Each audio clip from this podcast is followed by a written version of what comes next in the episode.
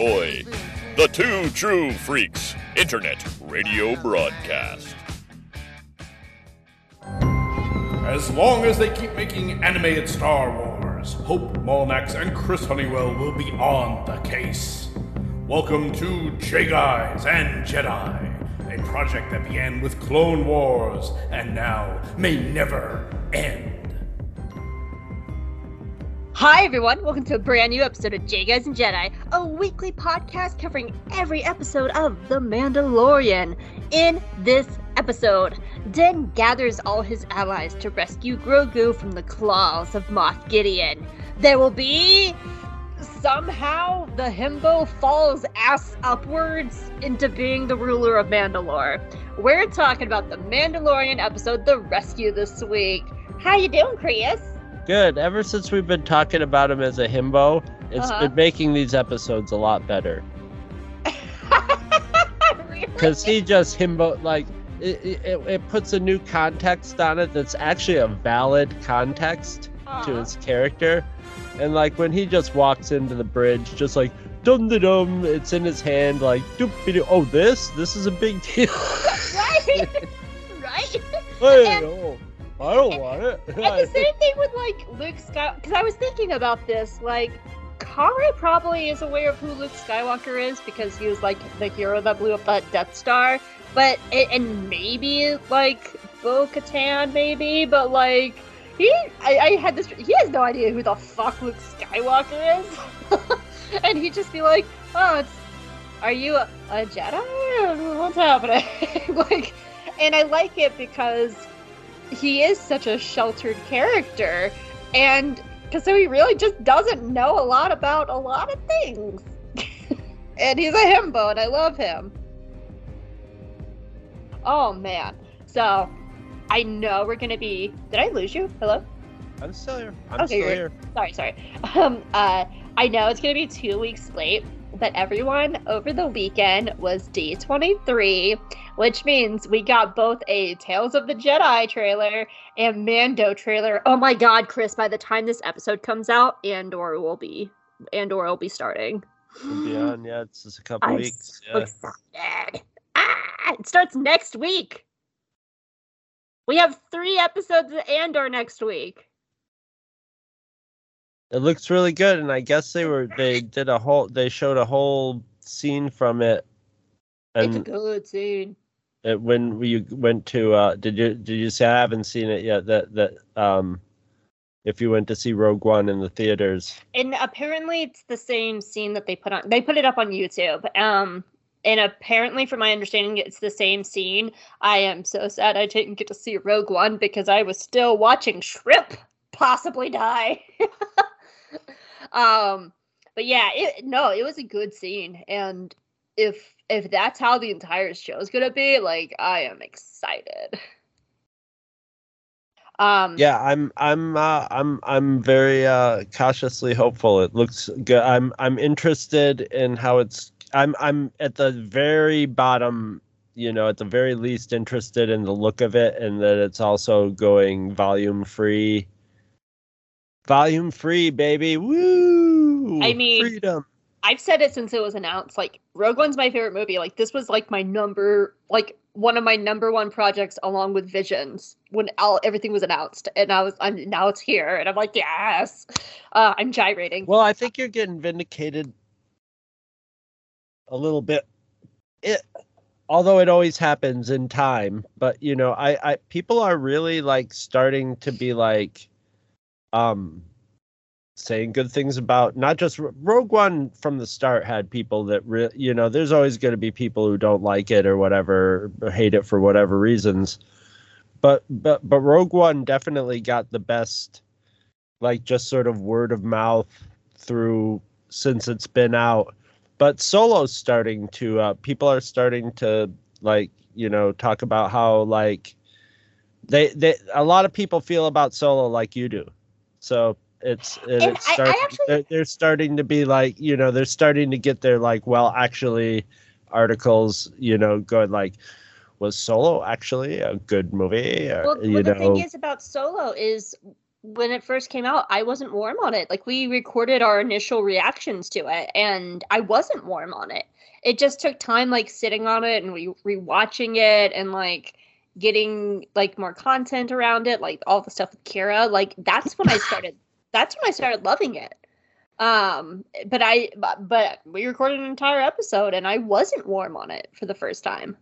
So like, well, yeah, I, I was probably like I was less like I think I don't know. I I I seen when we talked to, in the episode when we talked about it, you were you you were definitely a lot lot better on it than me. But it, I like I don't know. Like if I just talked about it, like ah, it was good. I liked it, you know, and that was about how I felt about it. There were some there were elements of it that I really really liked. But I think like that show we did, I sounded more negative about it than I really am, which is when I don't not like the movie. I like the movie, but I it, it, it just didn't like cement itself. It didn't strongly vibe with me, you know. because I know we recorded two episodes about Solo. Like we recorded one like the week after it came out, and then we recorded it for our Yeah. commentary like two two years ago. commentary. And That's what I I'm talking about. The commentary. and the thing is, when I remember when we recorded our initial reactions when it first came out, I did not dig Qi'ra at all. And now, like years later, she's up there as one of my favorite Star Wars Yeah. characters. Yeah. So like like things change, and so I'm happy that like people are coming around on Rogue One.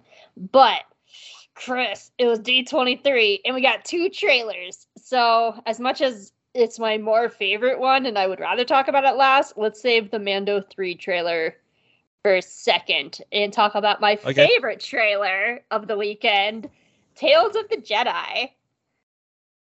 Okay, one one my only critique is there's one line from Count Dooku where he sounds just like Cad Bane.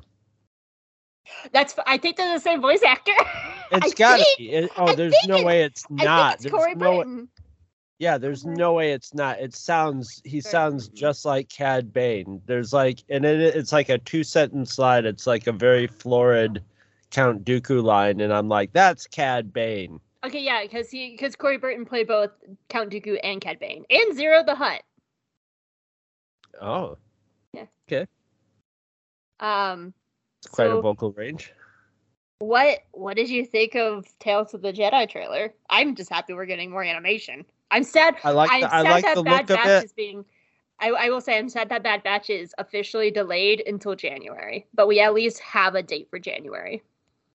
I, I like the look of it. I gotta tell you, I've always been always thought that like always loved to see like what Count Dooku was like when he was uh, when he was you know Jediing around and like be, being you know um, Qui Gon's master and stuff and young Qui Gon and all that. So that that that seemed very that's always seemed like very interesting fertile ground. So I gotta see that. But let's let's take the elephant in the room are we gonna have to get like instead of a squirt gun, a tranquilizer gun for Yoda? I the uh, yeah. The moment I saw Yaddle, I was like, oh, I saw that have- hairpiece. I saw that hairpiece, and I was just like, oh, oh no, that weird skullet thing going on, and I was like, oh god, you think Grogu's bad?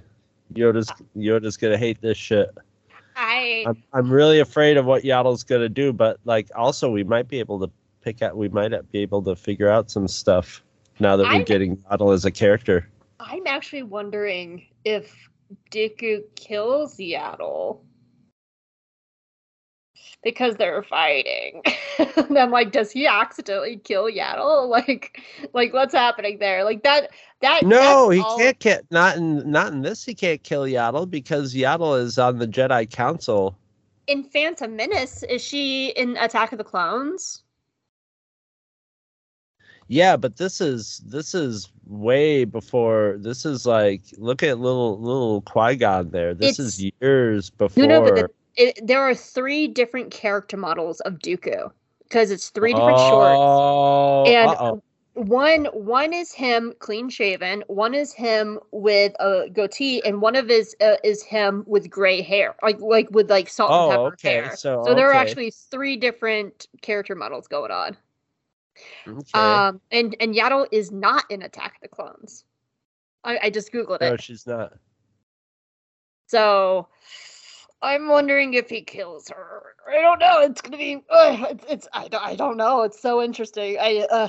To, to be honest, like, I. I love He's Ahsoka gonna have a little sack of Yoda's gold on him. Yeah. I Yoda's mean, gold. Come out and get some Yoda's gold. well, the thing is, Dooku is Yoda's Padawan. Hmm? So maybe I know. Oh. Maybe. Oh. Maybe we have a true crime podcast. Maybe we'll have to turn it into a true crime podcast. maybe. Um, Season four, episode five. The evidence, you know, piles up. Yoda had been Yoda had been taking money out of his Space Swiss bank account for three weeks hmm. Um, prior Dooku and Yaddle's fight. Yeah. Um, but to, as this is this might be like weird for me to say, like, because I love Ahsoka. She's my favorite Star Wars character. Um, I'm I'm actually like not quite as excited for her stories because we've had so much Ahsoka. Like, I kind of wish it was just about any other Jedi. But at the same time, I'm Yeah, still but they're trying to build up the show coming Exactly. too. They're starting to leak Ez- Ezra info and stuff like that. Yeah, I wrote about that this past weekend actually. I saw that, Yeah. and it's uncanny how much that kid looks like Ezra. Well, kid, he's Isn't like it? an adult, but I don't know. uncanny. He's got he looks a little like he looks a little like Poe Dameron too. You know, Mhm. he's got uh, I'm, the the actor's name is escaping me. Uh, the first name is Iman. Um, Iman. Um, No, I Iman mean Poe Esfandi. Oh, Poe Oscar Isaac. actor. Oscar Yes, Isaac. Oscar Isaac. He's he's got a little bit Oscar Isaac in him too. You know, just in the way his face is shaped, and like, but but uh, I mean, he looks like Ezra would look grown up. It's it's it's uncanny Yeah. actually. Um, but I, but I, I don't want to say that I'm not excited for Ahsoka. Like I'm the one I'm most excited about is her duel with the Inquisitor because I, if if if if reason if reports from Celebration hold true, that sounds like it's a scene straight from the Ahsoka novel. Um, and I yeah, but um, I'm excited for all the Dooku stuff. I like I like that Qui Gon looks kind of like a scraggly, dirty kid because that's He looks like a doof. Yeah. and I love that though because I'm like, yeah, Qui Gon, you've always been a hobo.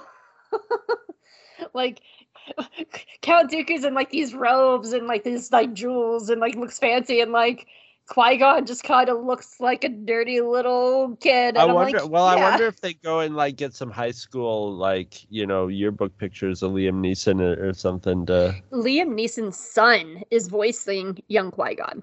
Oh, jeez. Mm-hmm. I, I do remember that report from Celebration. So, um, May the force be with you. but uh yeah Mace Windu's back in it too, man. Oh man, I am I'm really excited for the Dookie Oh, Samuel stories. Jackson has been has been primed. To, is it is it going to be Samuel Jackson? I wonder. I I don't know for sure, but to me it sounded like his Clone Wars voice actor. Okay, because I I, well that means they just did is- call Sa- well Samuel Jackson's expensive. Even though Samuel Jackson is like, hey, you know, anytime I'm willing to do. Maybe you know, hey, maybe he survived that fall. You know how Jedi are. yeah.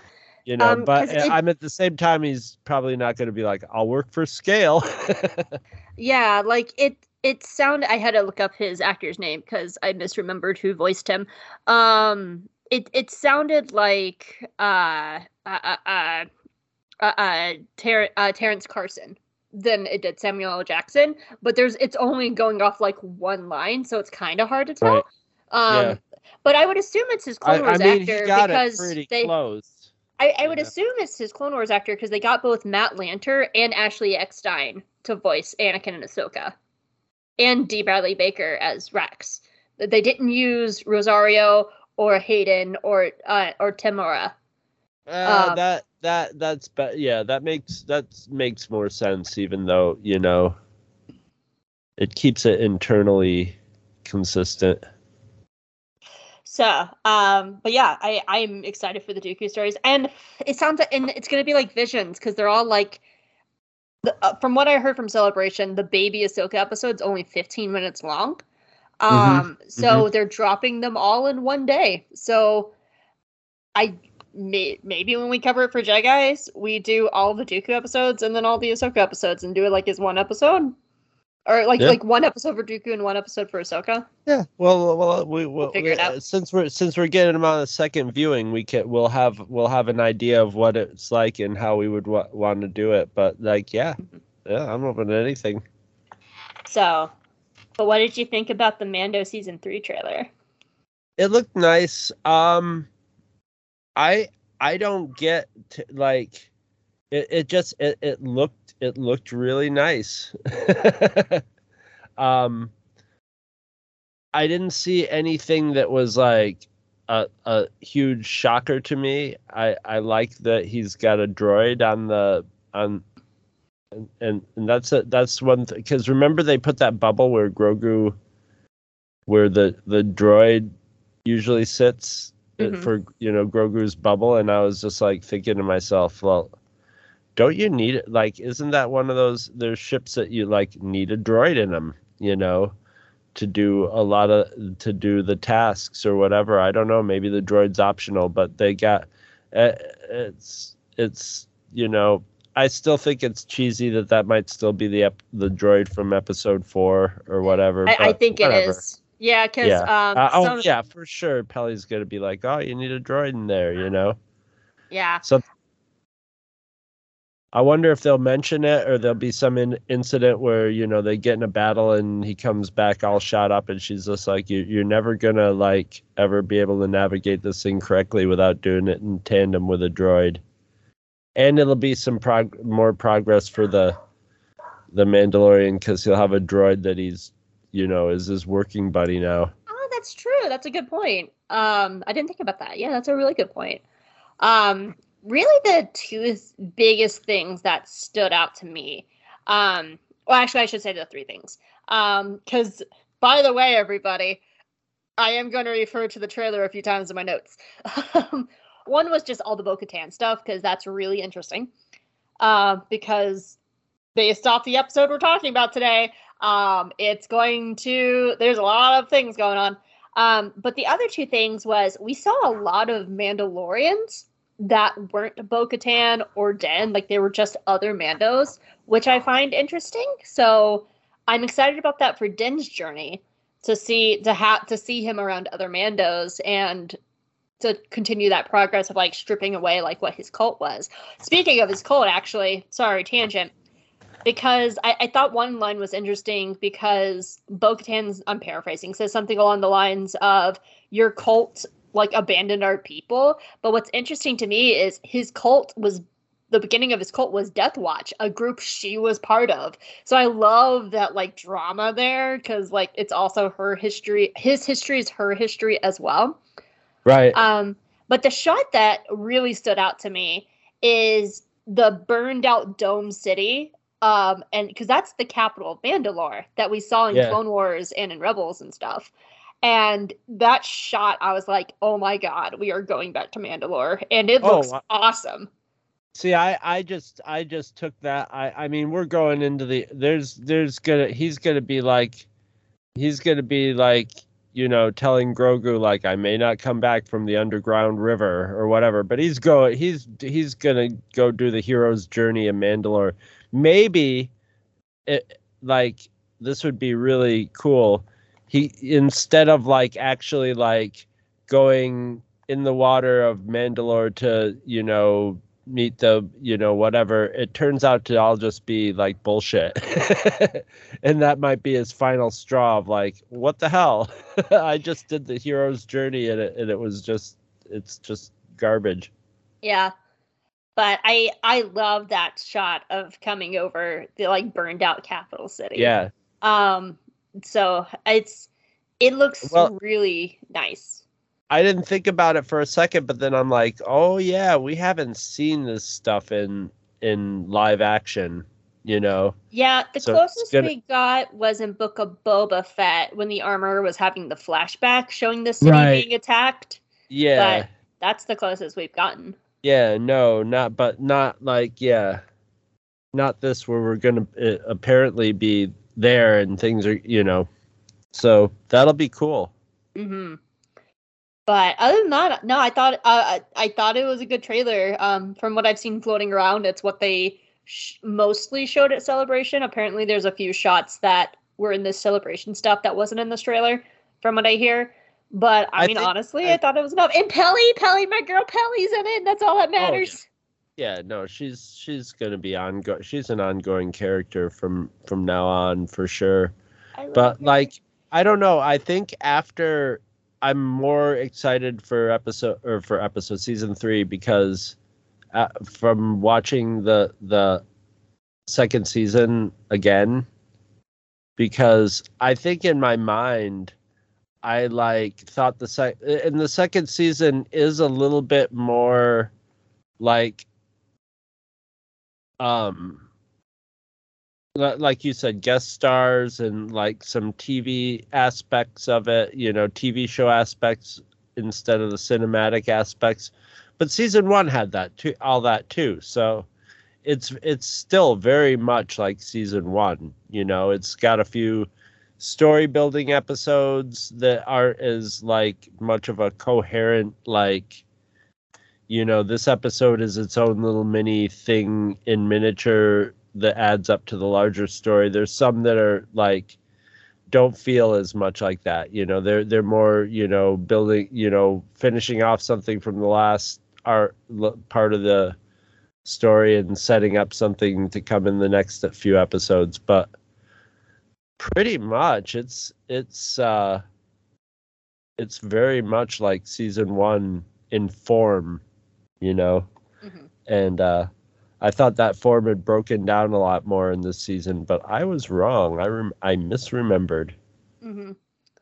So yeah, hype, hype, hype, hype. Yeah. So, well, are you ready to talk about the rescue? i i, I am What What were your thoughts on this episode? i liked it a lot better the second time and i, I- liked it a lot the first time but it was more like in the first time the last part of it broke my brain by just like like you know it, it- say you're at a party and you're having fun at the party and then all of a sudden somebody like feeds you like pure heroin into your vein and you go "Bleh!" Which part of the party do you remember? You know i remember that party where i got my pure star wars fix of like is this really happening? You know type of thing. And like okay this is happening. Is this going to be is is this going to be a train crash or is it going to is it going to fly? And it and it flew for me the first time.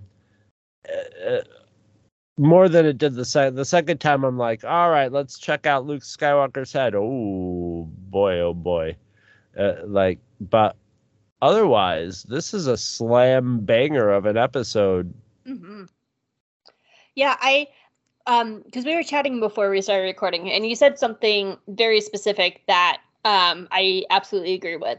I liked it a lot more the second time as well, but as you said, I also liked it differently than because I I I remember the first time I watched this, I wasn't a fan of this episode. I actually and and I'll get more into this later. Like I I didn't have the best response to Luke coming back, but I feel differently about it this time. Like I I think it works, especially in the context of Book of Boba Fett.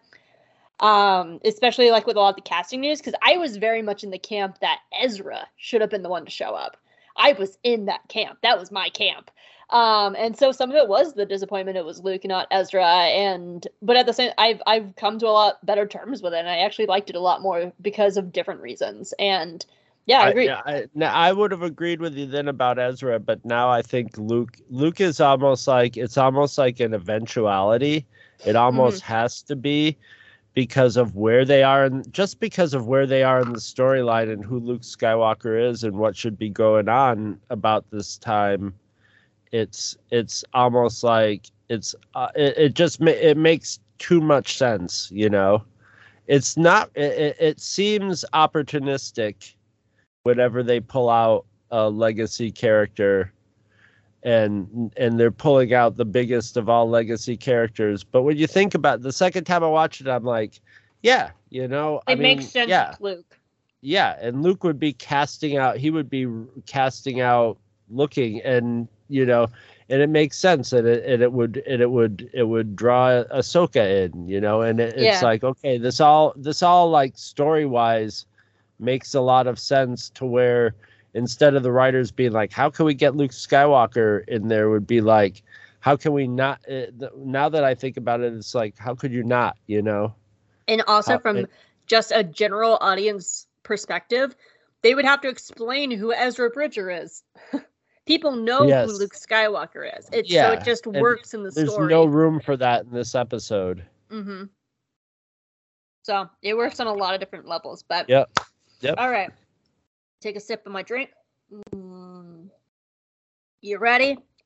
I'm ready. Uh, oh, excuse me. Oh, that seltzer got me twice. Ooh. All right. Chapter 16 The Rescue is the 16th episode of The Mandalorian. It aired on December 18th, 2020. It was written by Jon Favreau and directed by Peyton Reed. Some extra information for you. Luke Skywalker is played by two people in this episode. One, of course, is Mark Hamill, who reprised his role. The other is Max Lloyd Jones, who was Mark's body double on set. Max Lloyd Jones's other works include Switched at Birth, and he will be back in Book of Boba Fett playing another character. The pilot who holds Dr. Pershing hostage at the beginning and talks, taunts Cara Dune is played by Thomas E. Sullivan. His other works include The Irishman and Agents of S.H.I.E.L.D.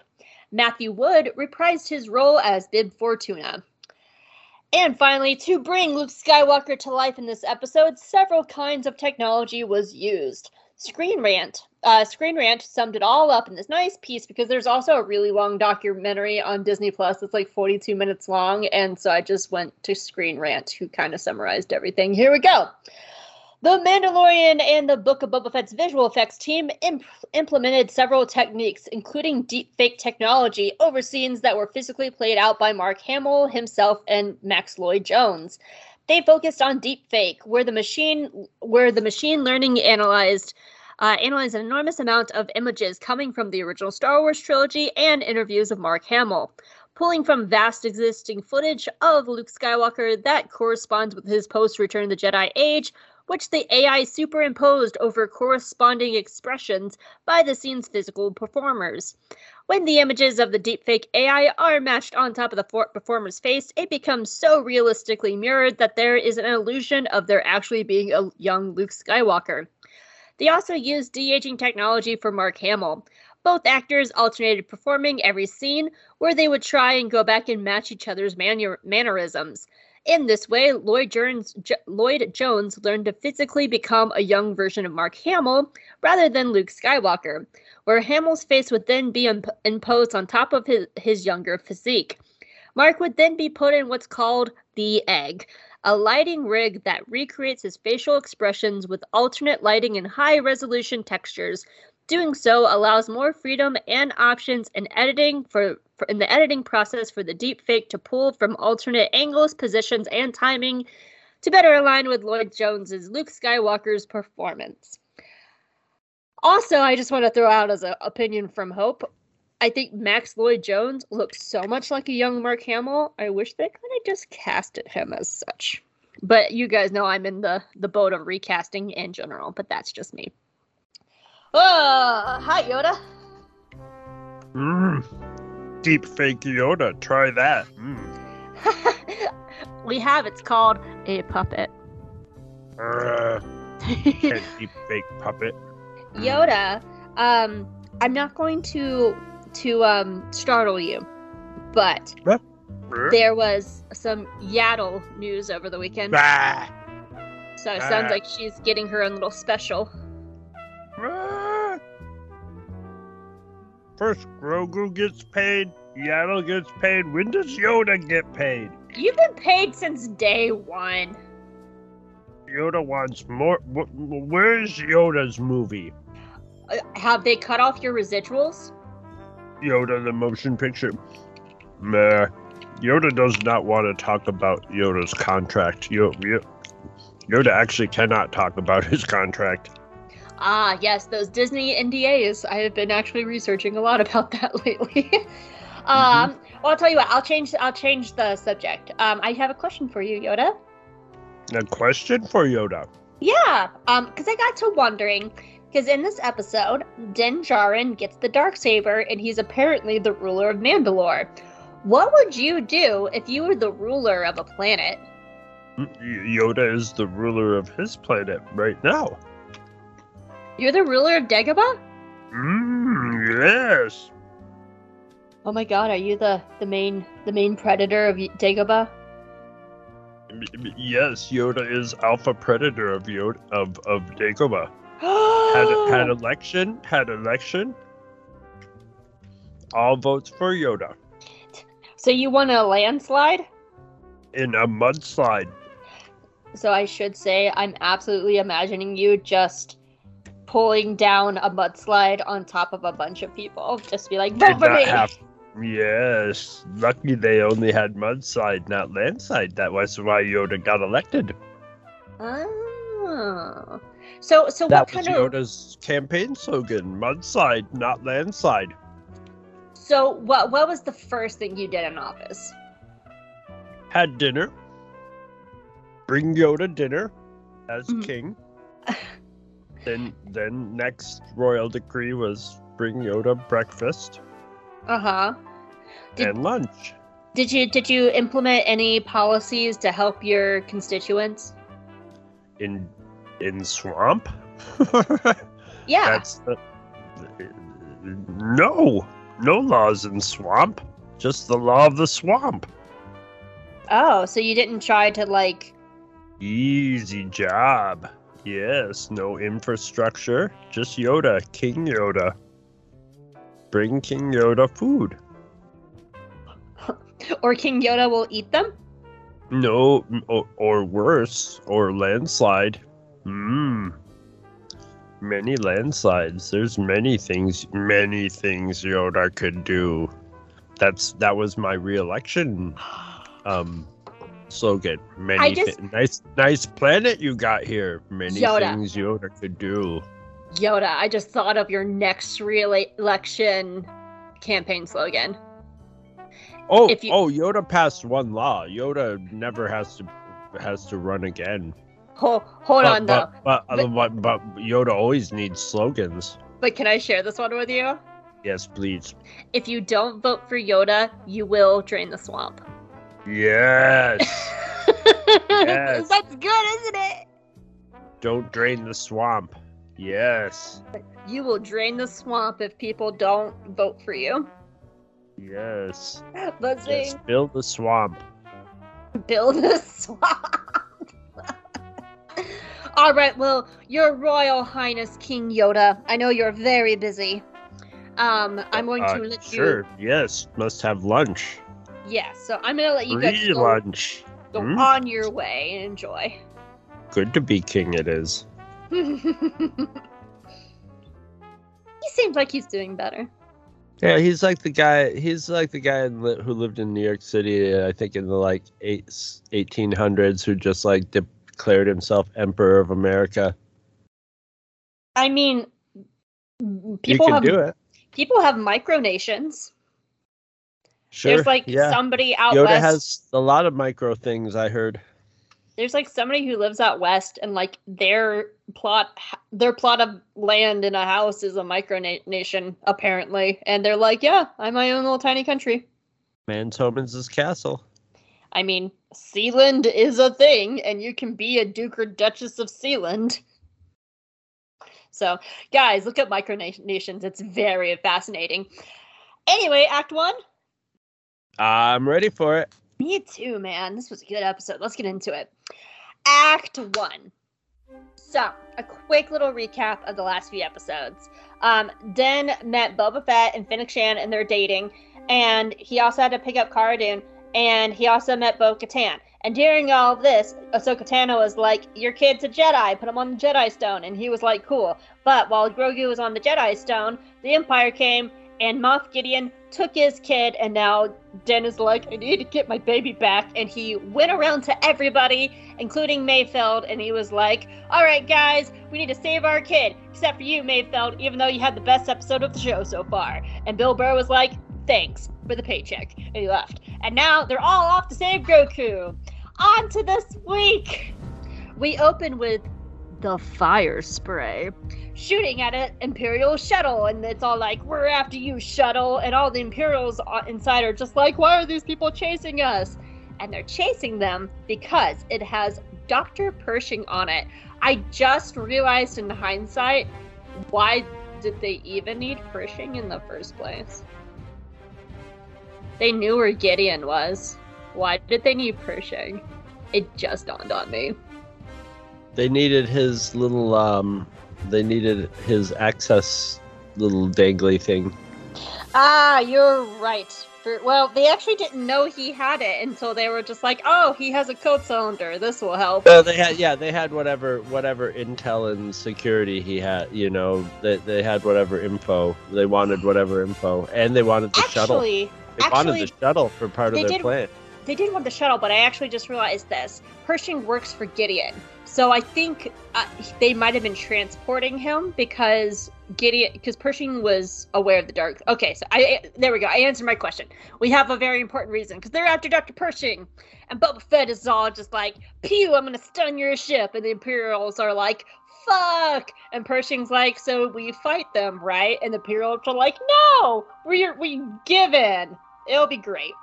And Pershing's like, "We're gonna die." Awesome. And Din and Cara kick in the door and they're like, What's up, fuckers? Where's my child? And and Pershing's like, um that I'm being held hostage. And they're like, Really? And the p- pilot stands up. He's like, Yes, we are holding him hostage. And then he kills the other pilot when they start talking about Grogu.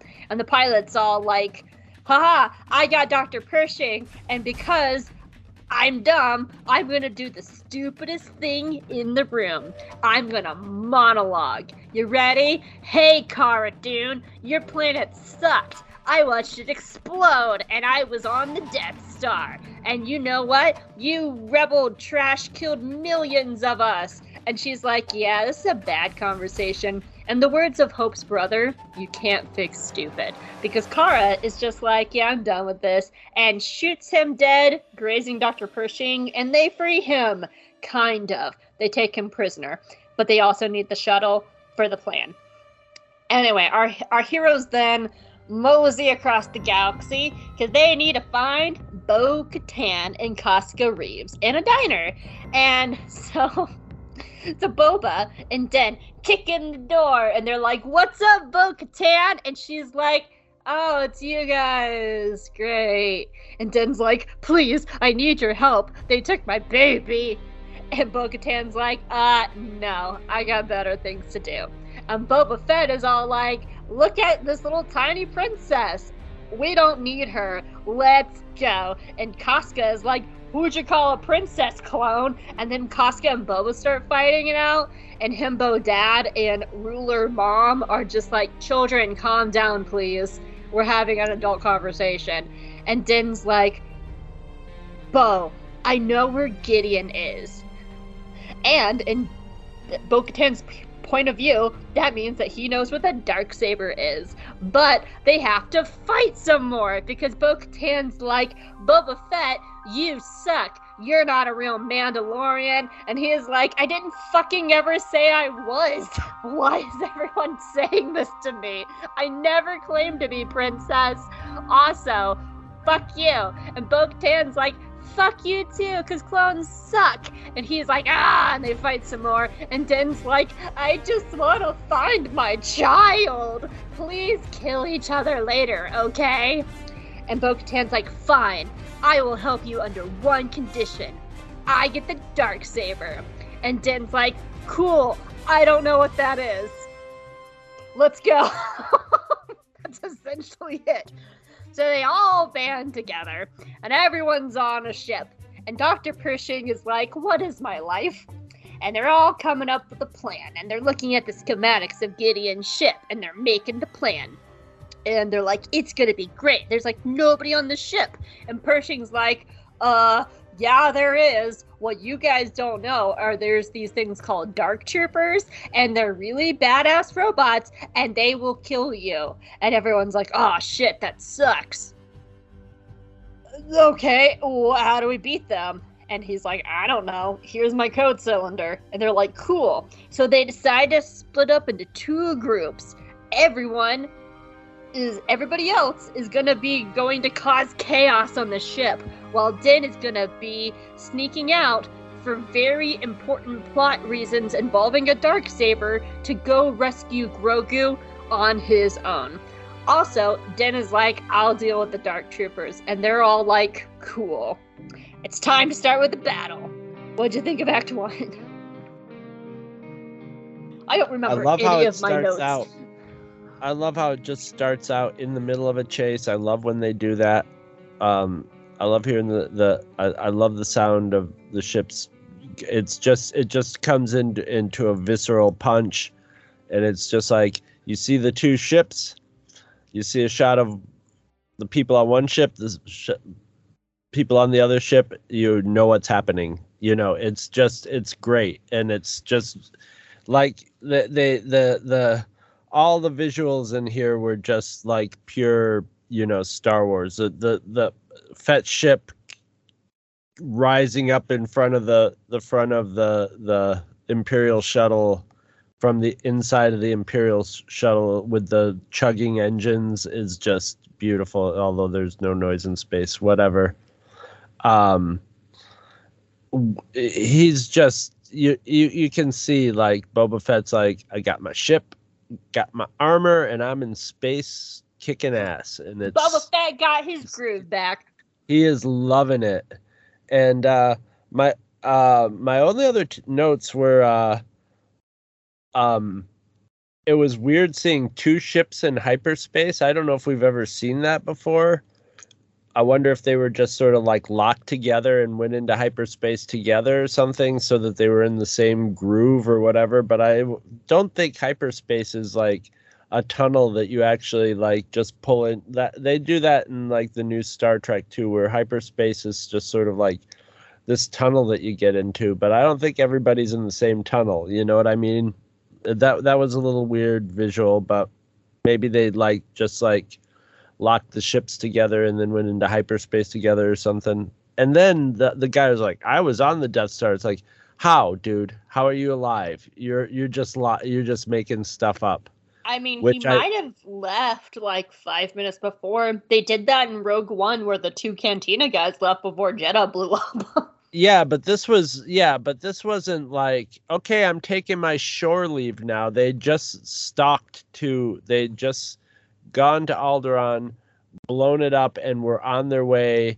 to the rebel base to blow it up. You know it.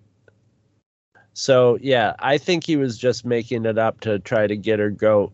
And it's it's funny. We're also getting a little like trope going of like whenever there's two of these new im- pre you know somewhere in between you know first order imperial guys there's always one who's a, a true blue psycho you know adherent and the other one who's just like a conscript who gets like like, once they reach here. a once they reach a yeah once they reach a certain point like you could tell they'd had orders that you know from their secret training of like all right time to get rid of the the the schlub and just like you know keep keep you know just it's it's time for just the the pure like psycho psycho time I so had that's the second thought. time that's happened I had that thought too. Only one thing stood out about to me about this as well because and when I originally wrote the recap of it, I was like, "Oh, the guy was shot when they started talking about Grogu." So I'm like, "This guy must know about Grogu."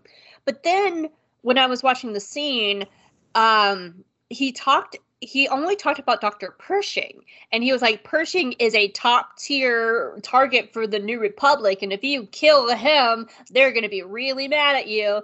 So I'm just like, does this guy actually know about Grogu, or is he just using Pershing to bargain for his own life? he's just a good bullshitter a sort of decent bullshitter you know it's sort of su- it's sort of like he's sort of do, doing some sub like not as good as Han Solo maneuvers, you know, of like, all right, the shit's hit the fan. I'm captured. I'm gonna use all my most desperate ploys, you know, and still still try to have some bluster and you know, muster up some bravado, but uh, hmm not So- with these guys.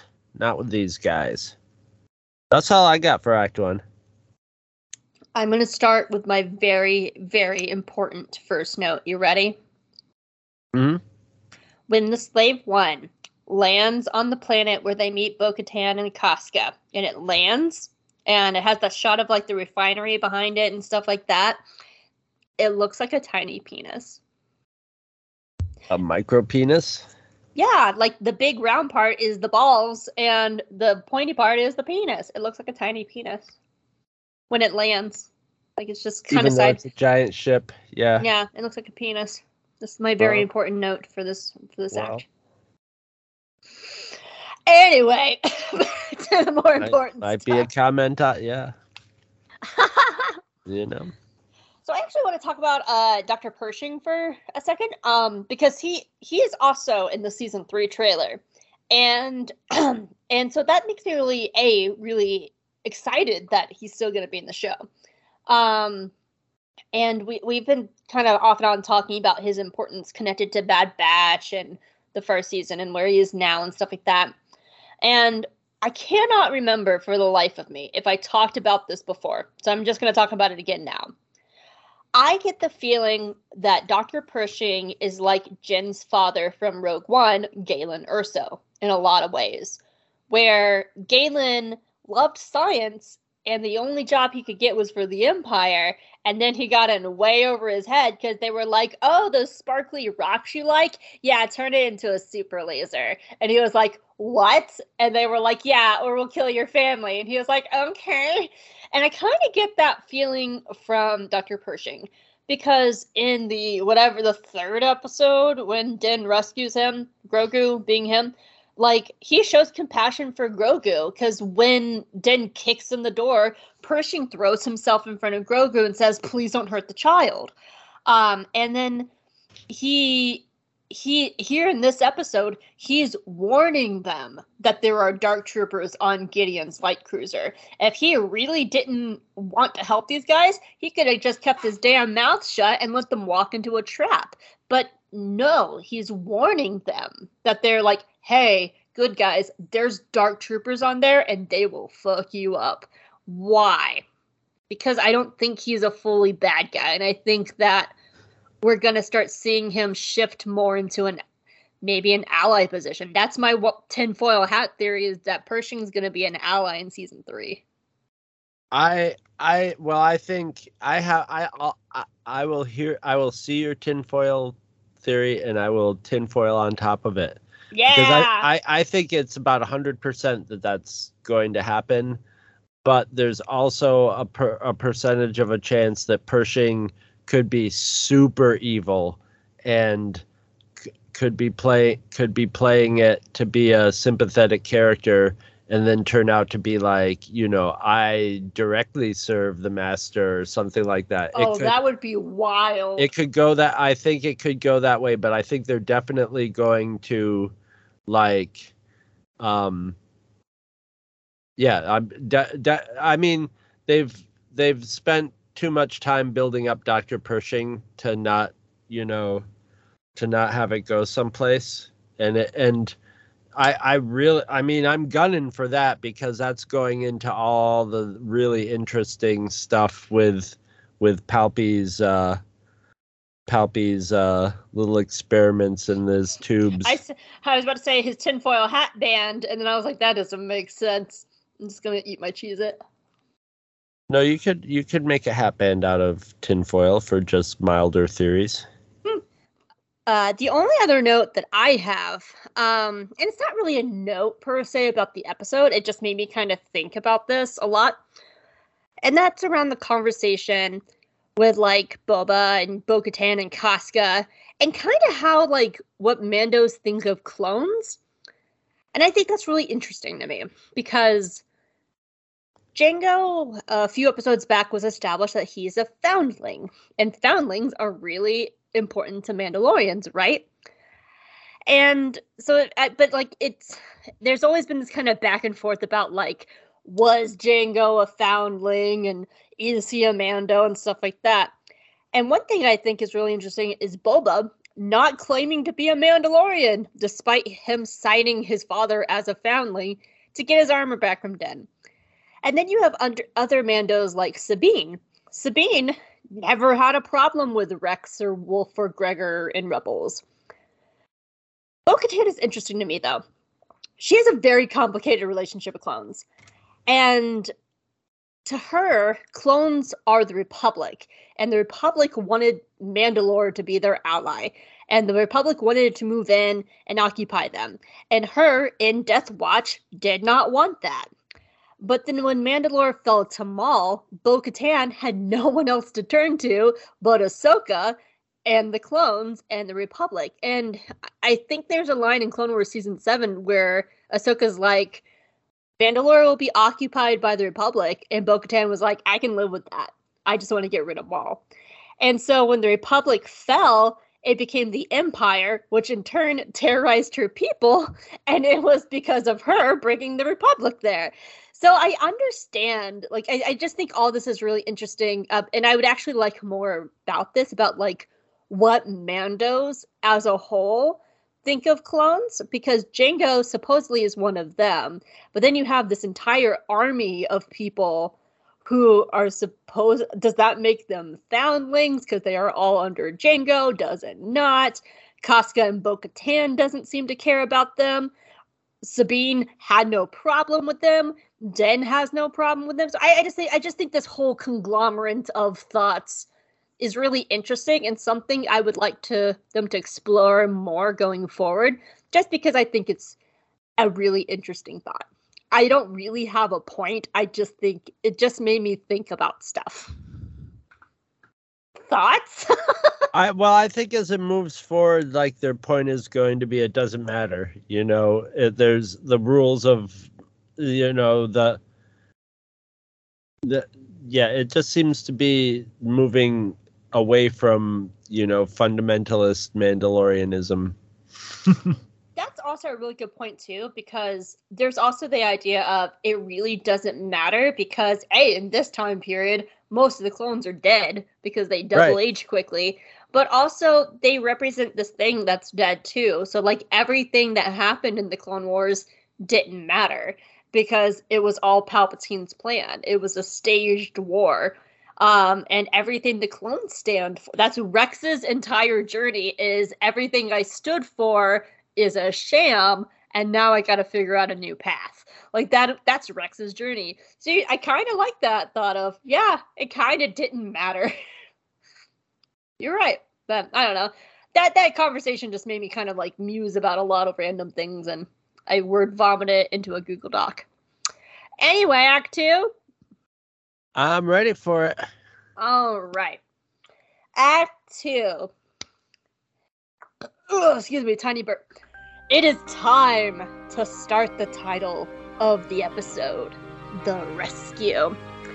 The Imperial shuttle is flying along in hyperspace with Boba Fett behind them in the fire spray. And as they're flying along in the shuttle, Bo Katan's like, All right, everybody, just FYI, Gideon is mine for no particular reason that has to deal deal with ruling Mandalore or anything. And Cara's like, uh, you can't kill Gideon. He knows like a lot of shit, and we need to keep him alive. And Bo Katan is like, Ugh, fine. Just no one defeat him in combat. This is very important, Den. Den, you have one job. Don't defeat Gideon in combat. You are not allowed. Neither are you, Koska. And Koska's like, I don't I I work in wrestling. I'm just gonna go back to my other gig when this episode's done. And she's like, Good, Den. And Den's like, dude, I don't know what the fuck you're talking about. I just want my son. Stop yelling at me. and Bo-Katan's like, good. Let's go. So they all come out of hyperspace, and some pew pew pew and starting. Because Boba Fett is selling it to make it look like he's attacking the shuttle. And Bo Katan puts on an, an act for the ages where she calls into Gideon's ship and she's like, Oh God, everything is awful. We're being attacked. No time to explain. You have to let us land now. And the super duper hot comms officer, who is totally my type, and I have a big big crush on. She's just like, "Don't worry, ship. I'm sending out the ties." And Bo-Katan's like, "No, you can't. Oh God, it is still awful. I must emergency land now." And two ties get out, and Bo-Katan rams her ship into the launch tube so nothing else can come out. And Boba's like, "Have fun, everybody."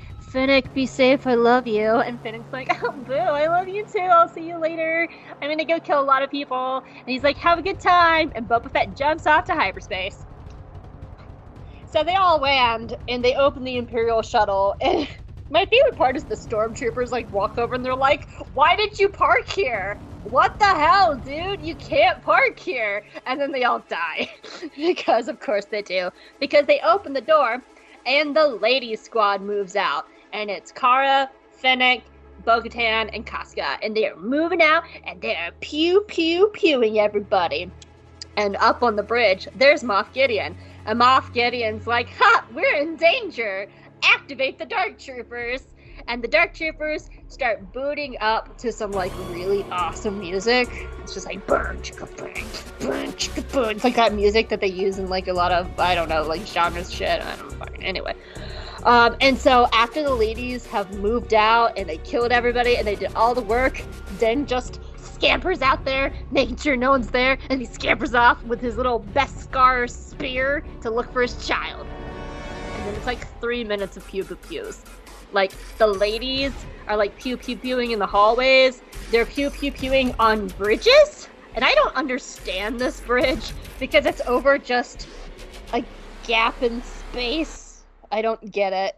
It doesn't matter. But they also pew pew on jetpacks, and they pew pew pew in the hangar, and not the hangar bay. They pew pew pew in the cargo bay, and Fennec gets to show what a cool kick-ass assassin she is, and it's a lot of fun. But it's like three minutes of kicking ass. During all this, the Dark Troopers have completely booted up and they're ready to go. And they're walking towards the door, and Din shows up and he's just like, oh shit, they're here. And Din runs over and he smacks the button, and the door closes, except for one one dark trooper gets out and Din's like, oh no, hi dark trooper. And the dark trooper's like, hi, I'm gonna beat you up now. And he beats the shit out of our himbo. Like, for real, if Din did not have his Beskar, he'd be dead. Definitely has a concussion, at least. And all the other Dark Troopers are like, we want to play too! And they start punching out the door and trying to get out. And there's more like really awesome music, so that's fun. And Den tries all of his tricks from like the flamethrower, which I can hear Charles yelling about, and we'll have more about that in the feedback. Um, he tries his little whistling birds. Nothing works. And this Dark Trooper is like, I'm going to throw you across the floor five times. And Den finally beats the Dark Trooper because he picks up his Beskar steel spear, steel, Beskar spear and stabs it through the head. And Din's like, I did it! Shit! And he runs over and he pulls a lever and he blows all the rest of the Dark Troopers into space. And the day is saved from Dark Super Supers, Dark Supers, Dark Troopers, or so we think. Come back to that in Act 3. Anyway, so the ladies get to the bridge and they kill everybody. And they've had a really fun time and a bonding experience doing it as well. And they get to the bridge, and like Bo looking over all the dead bodies, and she's like, Where the fuck is Moff Gideon? And that's because Moff Gideon is not there, because when Din Djarin kicks open the doors, there is, there is, oh, by the way, I should mention, Din's not playing around either because he just starts murdering people with his spear, and it's pretty fucking brutal. but he kicks open the door, and there's Gideon with the dark saber over Grogu, and Din's like, "You better hope that that doesn't go into my child, or you're dead." And Gideon's like, "Oh, I know everything. I'm gonna monologue." And Din's like, oh, Jesus fucking Christ, please don't monologue. And Gideon's like, so let me tell you the history of Bo Katan. She's probably here, isn't she? And I know she wants the dark saber. Do you know all about this dark saber, Din Djarin? And Din's like, no, I've never watched a Star War. Can I have my kid? And he's like, no, because if you get this shiny blade, you rule over Mandalore. Do you know what it's like to rule over uh, uh, over Mandalore? I'm one Esposito. I'm gonna chew the fuck out of this scene. And Den's like, oh my god, just I just want my kid. Can are you done? Like, I'll let you go, dude. Just give me your kid, and you can go do whatever the fuck you want. I don't give a shit. Give me my son. And Gideon's like, okay, fine. I already got everything I wanted. I wanted Grogu's blood, and it's mine now. And Den's like, whatever, however you get your kicks, man, give him my kid. And Gideon's like, he's a very gifted child. And Den's like, I know he is. He is my best boy. I love him. And so Gideon's like, yeah, sure, take your kid. And Den goes over. And in a not so surprising turn of events, Gideon of course, turns on Den, and they start to fight. And long story short, it's a really awesome battle, and it's really cool. And Den kicks ass, and he wins the battle by disarming Gideon and does not kill him. And our himbo picks up the dark saber and is just like, "Huh, I hope I don't rule Mandalore now, do I? And Gideon's like, oh, this is gonna be fun. Let's go to Act 3. What'd you think of Act 2? Activate the techno rave troopers. Ray, thank you. It did sound like a rave. but it was on the tip of my tongue. Yeah, it was. It's it was total. Brr, they were about to have a dark trooper rave. Well, it's funny you're talking the the, the woman shooting shooting everybody. Fennec, I, I believe it was Fennec, actually dodges a laser bolt, a blast yeah, bolt. Yeah, just like leans out of the way. I love that. You yeah, but the funny thing is, is you would never see like that's if that was possible. That's not what it would look like. It would have to look like a superhero. You know, it'd have to be just like this blur. Seeing as how you're dealing with, well, sort of the speed of light anyway, whatever. It looked cool. um, lots and lots of sound wise trooper crunch. I'm gonna call it. Just the sound of trooper armor getting just destroyed because there's like cl- like not only are they shooting them, but they're taking every opportunity to crush their heads with guns and every you know just like, smash them, smash them in the face and stuff like for real, Den strangling the trooper and breaking his neck with the spear. Holy shit! I forgot yeah. that was in there. yeah, and you know Den's Den's message to Moff Gideon, sort of spitting Moff Gideon's message back in his face, was cool. It was metal, but maybe you shouldn't have t- basically told him you were coming maybe then you're because right? as soon as you as soon as you know, we're under and and like when they were like you know do, you know wait till we get some uh, tie fighters out here they're like she just kept saying we're but we're under attack we're under attack we're coming and we're under attack and just kept saying it over and over again and i was just like ah they would let this imperial die because she's like losing her losing her shit in her training you know i'm like she should have come up with some better lines but it all it, it were that whole sequence was just I loved the the the just the way they shot the whole her going in through the launch tube. But also, I, I have the note the shot of the ties leaving, like going from like nothing to hundred, is like such a cool shot. Yeah, I yeah, love yeah. that shot.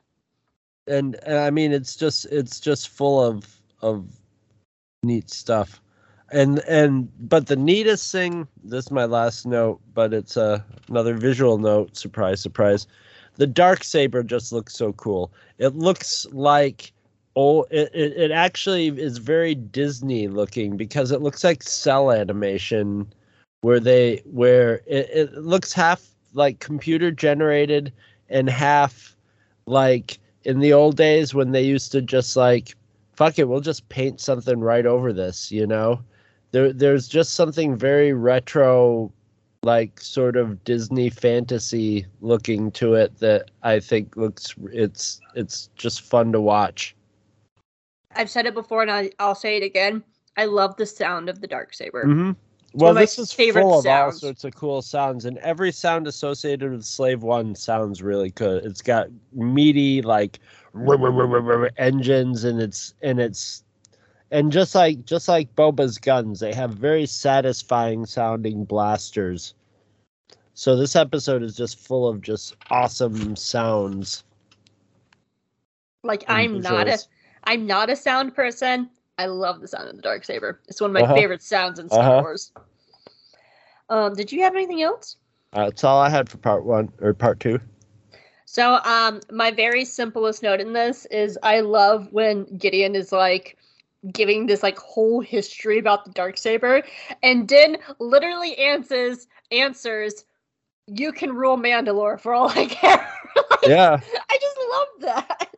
That whole dynamic of like Gideon's just like, let me tell you my 12 point plan, and Din's like, ah, do we have to? I just, I just kind of looks at Grogu, and Grogu's like, save me, father. Get me out. I just love that. Um, anyway, um, my other kind of somewhat short note, I just want to note, um, because I've been talking about the spear the whole time through the second season. Um, and we're about to see another transformation of the spear. But up to this point, it's been no, oh, excuse me, it's been a weapon that Din uses to protect Grogu, and now, he, now he's using it to save Grogu.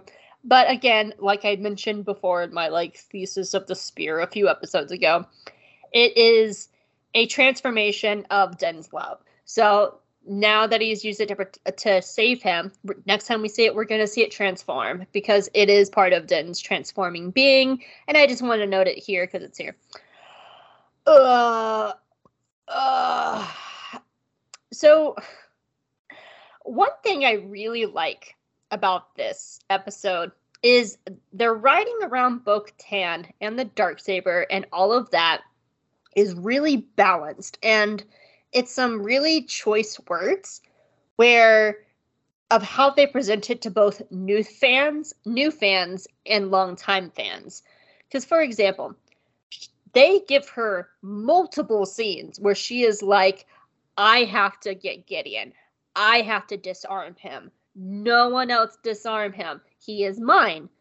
And from a general audience perspective, there that makes it aware that this is an important thing, but they don't know why. From a long time fan perspective, it's almost I think it's almost subliminal for them too because they think she's just obsessed, you know, she's just white whale she's the white whale for her. So she's like, I want it. You know, I it's yeah, it's basically someone saying leave Gideon for me. But that's not, you know, that doesn't fully explain it, you know. So like you could see why the himbo would be like, yeah, she just wants, you know, she Yeah. just wants a revenge, but I, you know, I'm saving the kid, so you know, I gotta beat this guy to save the kid. He just attacked me. And if the thing is, if if if um, what's her name, Bo-Katan had just told him, if you disarm Gideon, you're the ruler of Mandalore. Yeah. It then ruins the third He wouldn't have act. given Gideon an, a, a chance to attack him. Yeah, Exactly. And so I really like this writing because, for one, Den kind of represents the general audience of the people who have not watched the shows or read the books or the comments. Um, uh, uh, uh, Den, my brain is just like stopping working. Uh, Din is just represents them, so he's in their shoes. But it's written in a way that us, like the longtime fans who have seen Yeah. Clone Wars and Rebels, we know exactly why it's important. So then, in turn, we're watching Den going, "Oh no, he disarmed Gideon." oh no. I was just more this time. I was more going like, oh, good move, doofus. Oh, come on, dummy. Yeah. But So I just I really liked that writing. I think they handled Bo's writing really well in this episode. Uh-huh. Um do you remember in that Avengers movie, it was the last one where like everybody came back from the snap and they beat Thanos and they had that one scene of like the seven female superheroes banding together. And Yes. they march out in a little line, and they're like, "She, does, she's not alone because all the girls are here. Girl power." And it's like Marvel being like, "Look how progressive we are. We have seven women here in this shot." Yeah, this episode does it way better. Because there's just a moment, there's not even a moment of just like, yeah, girl time. It's Cara and Bo and Koska and Fennec all banding together. No, they're just there to kick ass and do their job. It And, doesn't like, give you any time to think about any of that shit. It's just it's just action going forward and it's propelled forward that like if you're spending any time going like I don't know, there's too many girls here, you know, that you're you're sort of missing the point, you know. It's just sort of I'll get that into more of that in act 3 how it sort of misdirects you that way. But yeah, you, you know, it's it's it, the the Marvel one did it like so. Tr- it, it was almost a parody of itself. You know what I mean? Right. It's almost like they did it on purpose to be like, "Hey, a lot of people say that we're you know, so we're gonna lean into it and really, you know." It was uh, like it was almost like a little cringily condescending of just like, "All right, la- exactly. Because it's just like it's just like instead of the ladies kicking ass, here they all are, are all together. Look at them all, you know, and it's just like exactly. I, I, I think it was Gwyneth Paltrow. I, I remember watching some like documentary of uh, like something about the filming of that scene, and and it might have been Gwyneth Paltrow, but one of the actresses were like, "Yeah, it's so empowering. It's the strong shot," and I'm like, "This is the difference between showing and telling. Yeah. and well, uh, you are it- telling us in this Marvel movie that this is a strong shot. This episode is just showing it. It's four women going out taking out a fucking ship. Yeah, well, No- al- also thought, in, like- in in that one, it, it also there's like if you and I'm getting into like really reading into the implications of it, but it's also saying like, look, in in a situation like this, all the women are gonna go bit like get into a clump and the and the you know there's still a separation of it. Whereas this one, it's just a whole gr- group of. I think they fully established that. I think that whole fight scene in the bar, you know, for like like story wise and you know in the script and just with the character wise was them just establishing that they all they all they all have to know that everybody kicks ass there so they fight each other in the bar you know and and then when they band together you're you're just they're they're all just working together. It's not like okay girls you go do this you know? Uh, and the guys will do this. It's it's it's that's not the dynamic of it Yeah, I like that Boba just fucks right out of there. It's just like, have fun, everybody. Bye. yeah like he just fucks right off. he's having fun flying around in his ship in space he's just like yeah he's, he's Meanwhile, just- Dr. Pershing's in the back going, Hey, someone free me, please. he was he was he was actually hoping they might have let let a few more tie fighters out you know Mm-hmm. So yeah, I, I just wanted to mention because it, it just reminded me of that of that scene in the Avengers movie, and I'm just like, oh fucking Christ. Yeah.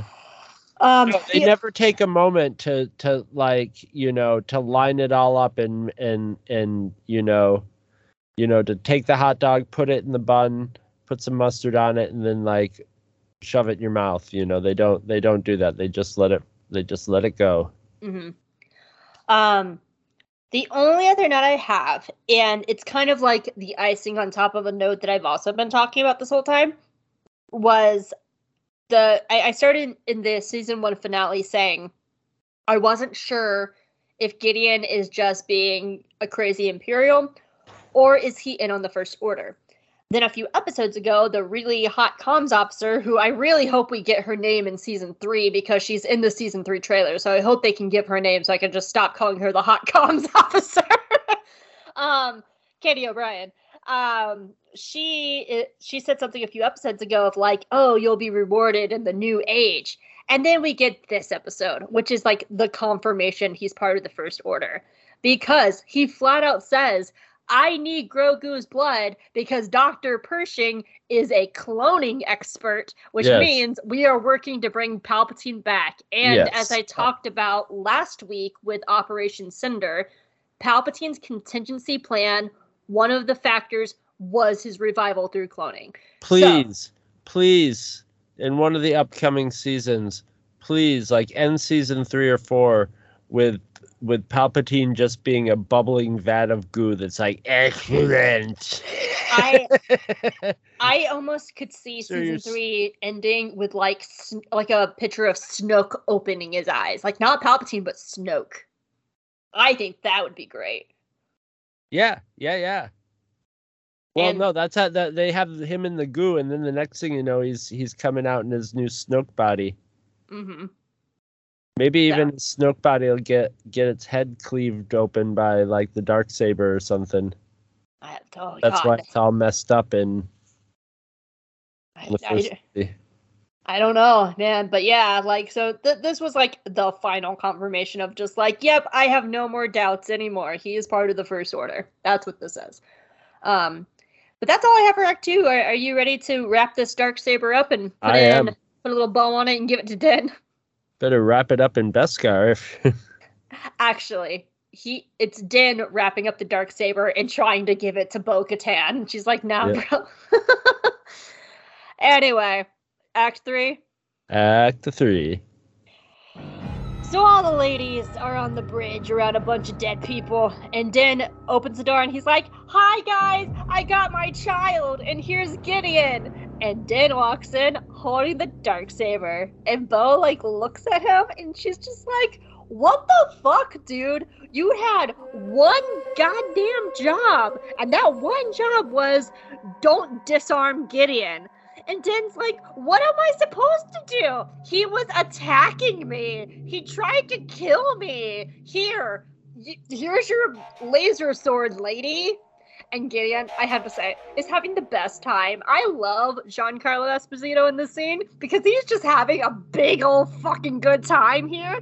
Because Gideon's just like, oh, she can't take the dark saber, and Din's like, why not? Like, here, just take it and he's and Gideon's like, no, because you have to win it in combat.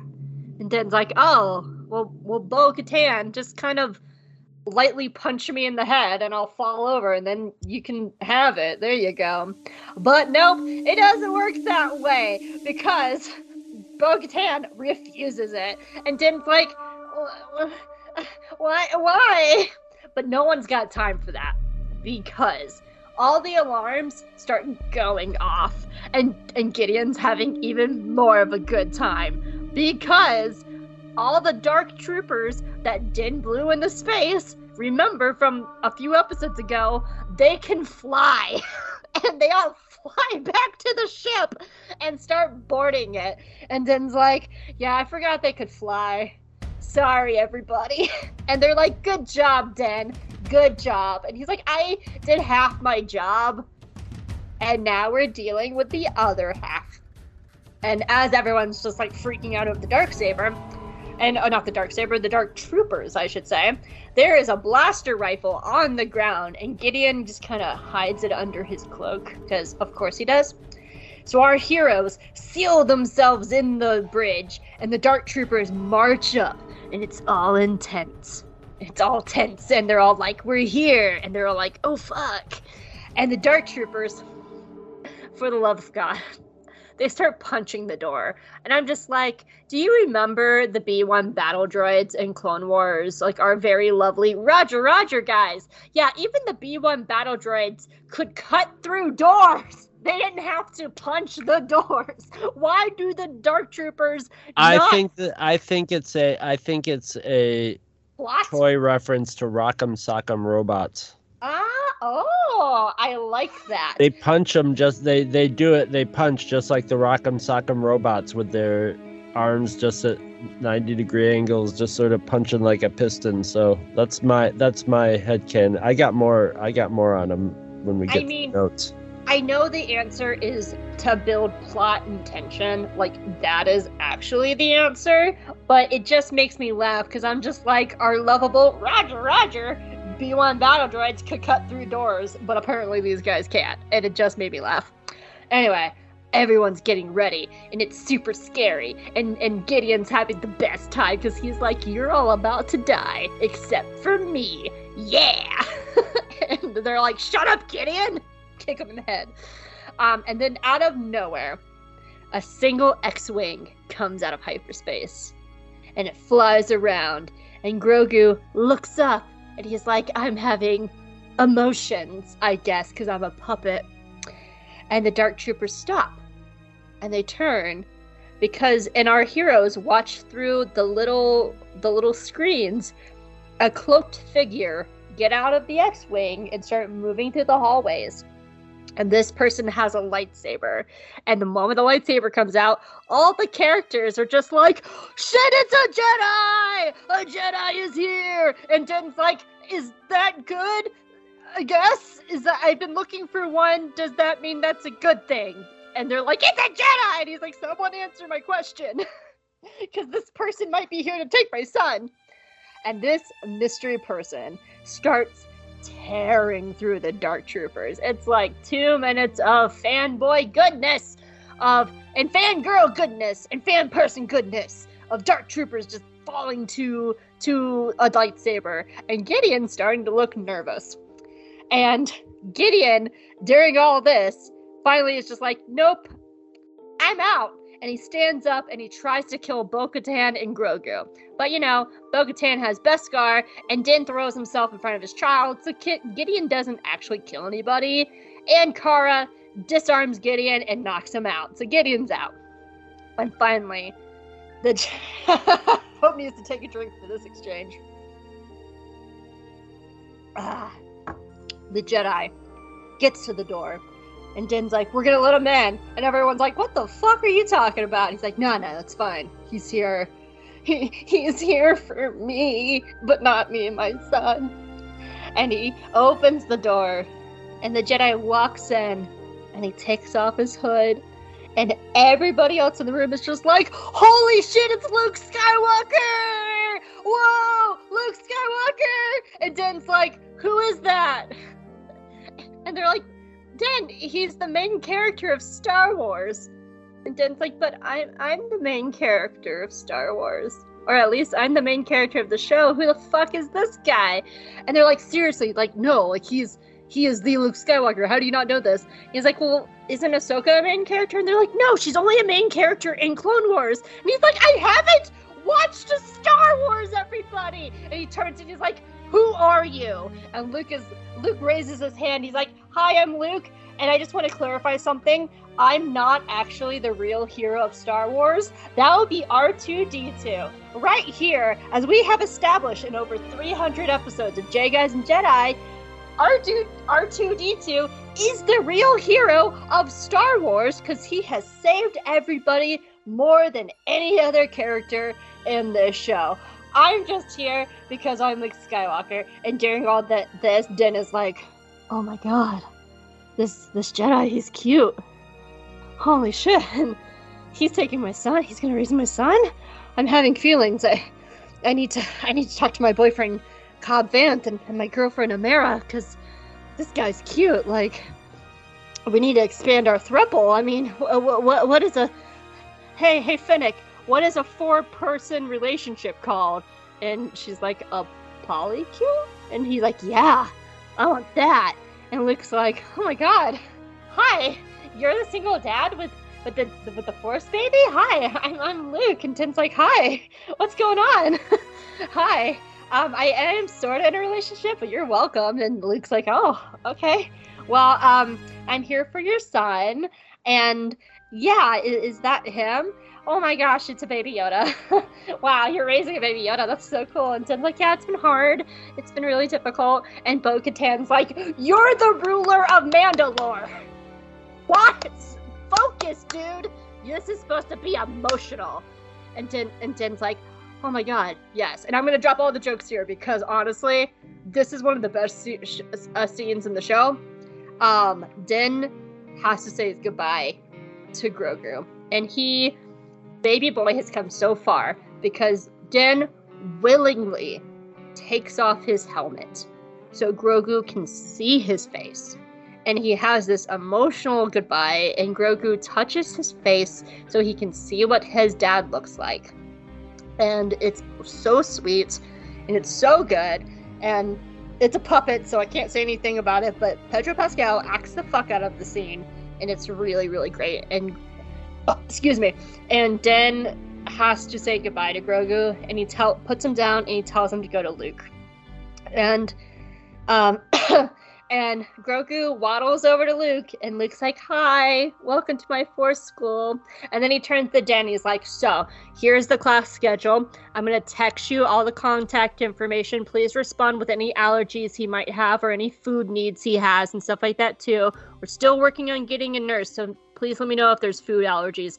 Also, we have parent teacher conferences, and if you like want to come to them, I won't say no. But give us like three months to let them get acquaintance acquainted. But like you can call your son, you know, it's going to be totally fine. And he winks at Den, and Den's just like, "Okay, thank you for taking care of me." he just starts crying, and Luke's like, "Oh, um, okay, well I'm just gonna leave now." And he picks up Grogu, and he's like, "Okay, bye everybody." Best, by the way, I'm the original himbo of Star Wars, Luke Skywalker, himbo galore, and he marches right out of there, and the music swells, and it's all emotional, and Den sits down and starts eating ice cream because his child is gone, and he's also now the ruler of Mandalore, apparently, and it's just a really big day for Din Djarin. And that should be the end of the episode. But no, we get a post credit sequence because it's not done. Because after Luke fucks off with, with the kid and leaves, we go to Tatooine and we open with Bib Fortuna and he's there and he's all just like, I'm Bib Fortuna and I'm ruling now. Stop, Twi'lek Girl. Twi'lek Girl's like, I just want to be free. And then there's some pew pews and they ring out and Fennec walks in and kills everybody except for the Twi'lek Girl. And she's like, "Oh look!" And she frees her, and she's like, "Get out of here!" And the Twi'lek's like, "Thanks for freeing me. I'm out. Peace." And Boba walks on in, and Bib Fortuna's like, "Boba, hey, you're still not mad about us leaving you for dead in in the sands of Tatooine during Return of the Jedi, are you?"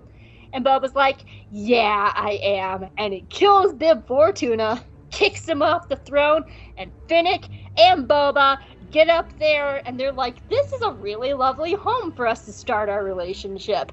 And Fennec's like, Yeah, it is. I like this house. Can I be a ruler? And Boba's like, only if I could be a ruler and we'll rule together. And then they make out on the throne and they just like start sexing and it's really great. And the moral of the story as we come to the end of the Mandalorian season 2.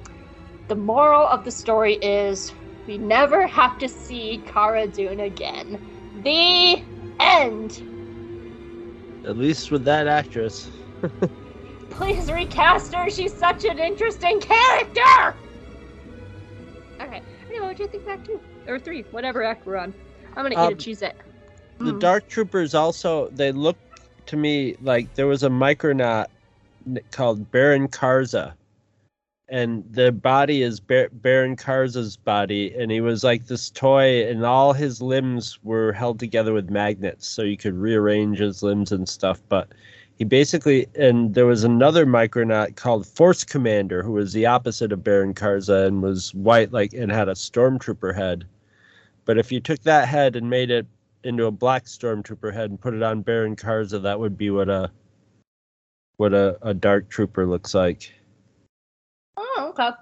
But I thought there was some uh just just gr- the the the build up to Lu- the you see the thing is this episode by being just non-stop action and having the the sort of like fake threat of the dark troopers you know? It the dark tro- and seeing that one dark trooper just like beat Din's head into the wall you know is was just to show like yeah this is one dark trooper. So a whole you know and and uh, moff gideon actually verbalizes that exactly oh you, you know you fought one but like what are you going to do with a squadron of them and everybody knows nobody's going to do very well with it and they just set it up so well for me anyway they they totally i i got so into it that i got totally suckered into like there was some build up when they put Grogu on the rock of like, oh, will a Jedi show? It was a Chekhov's Jedi. Who's good? You know, it could be Ezra showing up. It could be Luke. Blah blah blah. I had forgotten all about that by this point. The watching this the first time, I had that you know it was just get you know it was I was focused on the Dark Troopers and being like, oh, this is quite a pickle. How they get, and then when the X-wing shows up that's when I you know my brain went bing all right oh oh shit and then it became uh um last jedi moment when yoda showed up and i'm like are they gonna fucking do it? They're, they they look like they're gonna do it. They're doing it. They're it's yoda. And and it's just like all right they're doing it. What's gonna happen here? And like but the way they they know that people were watching it like that and they just totally set it up you know we're to give you just one little piece of information at a time is it him? Is it him? Uh guy in a robe guy in a robe guy in a robe. Could be you know could be ezra though you know somebody's just wearing a robe wearing a robe wearing a robe green lights and you know then once the green lightsaber comes out it's like oh they're gonna they're doing it you know? Well, okay. see, that i had to think of like when the green lightsaber first came out i was like ezra has a green lightsaber. Oh then, that's and then, right. and then because his second lightsaber but then i remembered sabine has ezra's lightsaber. He oh. gives it to her in the finale and so i was like it, unless ezra not, made a new lightsaber yeah, it's not him. too much explaining to have it be sabine and but, then like also um I saw the hand, like the gloved hand. Yes. And, and that's so, when it so, really so it became apparent they're doing it. And then I'm like, holy shit, they're doing it. They're committing. How are they gonna do it? Are they gonna pull it off? And at the same time, it's also just fucking, you know, uh, just winding you up. And then, yeah, they do. They they pull it off good enough, like good enough for the first viewing where I was like, wow, that was pretty cool. It was a little janky there with the with with with Luke Skywalker, but okay.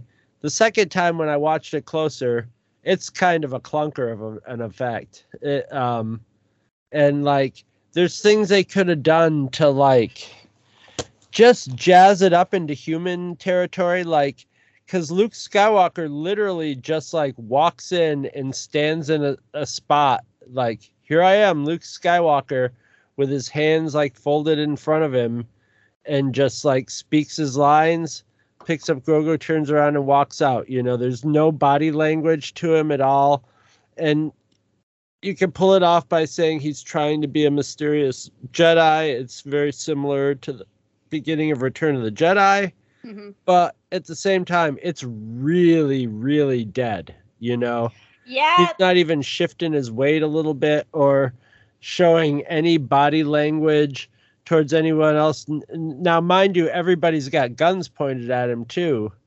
So he, but still, a Jedi would, st- you know, Jedi in the past they don't just stand like that as much. You know, it just it it made it just seem canned, and you know, and his head, you know, the head movements and stuff. It was just you know, I almost wish they'd done it like with a combination of body double.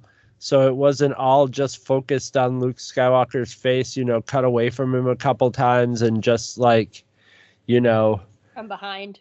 Yeah, yeah, yeah. Uh, uh, just a little bit, just to mix it up, like you would normally anyway, you know, and just just go about it normally. But those so, those are those are quibbles. But like, but yeah, I, I will say that I do remember reading that after this episode came out, there is a YouTuber who for fun likes to smooth out like deep fakes and he actually fixed the scene and he did it so well lucasfilm hired him. Yeah. Yeah. Because they were like yes come. Yeah. And also i also i'm torn between your your recast and this because one thing I love about Star Wars is it doing, you know, cut going cutting edge, you know, do it trying something that, you know, that seems impossible cuz actors have been have been sort of deep faked into parts you know already for a few years now, quite a few years now. but somebody this big, it's it's a little different, you know, in something that's not just like a novelty commercial or something like that, you know, that's uh, like actual part of a storyline. Yeah. So I appreciate them them them doing it and like if they ever go and do like the special editions again, I hope as as their Luke Skywalker technology improves that they go and like, you know, replace it. I would be perfectly happy with that. Can can I slide in here to give my two cents on that? Yeah. Because I I have been very vocal about loving the idea of recasting, so we can tell these stories. I like Alden as Han. Um, I I don't mind it as much here, but if they were doing a Luke Skywalker show, I would be all for recasting, all because I don't mind the little snippets. Because I, I remember like when I first saw this, like I was just like, oh, it's Luke, but like now I don't mind. I think it actually works really well. But That's if I had to watch challenge though. They're, they're, if they're- I had to watch an entire show of this in Book of Boba Fett where they didn't even use Mark Hamill, he's completely like digital and AI and stuff. I, I would well, have that's the cha- that's the challenge though the challenge is not you know and and and in Because- book of boba fett he's improved over this one. It's but it's still not it's not there. It's yeah, not it's there. it's So, I uh, I I'm like actually it might really be driving them to tr- actually maybe this is their way of actually get you know getting to a point where they say yes we can do this you know they're and but the thing is like I I'm really interested in rewatching those scenes in Book of Boba Fett because I hated them on the first watch because it felt so dead and lifeless. And then you look at a picture of Max Lloyd Jones, he looks like a young Mark Hamill. like he looks like he could be Yeah. Luke Skywalker. And so like on what I don't mind it here, but if I had to watch an entire show of this, I would want them to No, yeah, him. Yeah, well, well, that's the thing is like in this one, in this one, they've they've limited themselves to a few lines of dialogue, and that's it. You know, Mhm. a reveal of the face and a few lines of dialogue. And the next one, there's action going on, and but at the same time, in both of them, they're limited to like the only kind of inflection and body language Luke Skywalker has is enigmatic Jedi, you know. With like sort of- no tone in his voice changing. Yes, yes, being, you know, being like I'm not going to betray any kind of emotion or or anything like that. And it works on a limited basis to a limited extent. But, you know, I mean, Luke Skywalker in all the Star Wars movies, you know, he has dramatic, more dramatic scenes towards the end.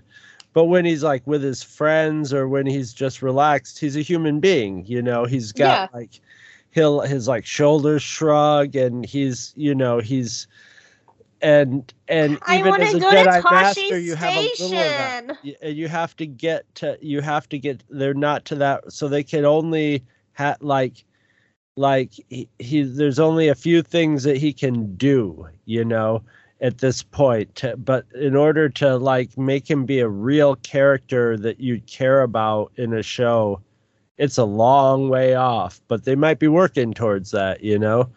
Because if they own star wars into perpetuity I mean, obviously, the a- answer would be if you want to do a Luke Skywalker Jedi Academy type stories, do it animated, you know, and and then all you have to worry about is a voice, and a voice actor will do quite well for that. And Mark Hamill could could do yeah, Yeah. yeah. Well, his voice is different now, but you could they have ways they of could tweak- pitch it up.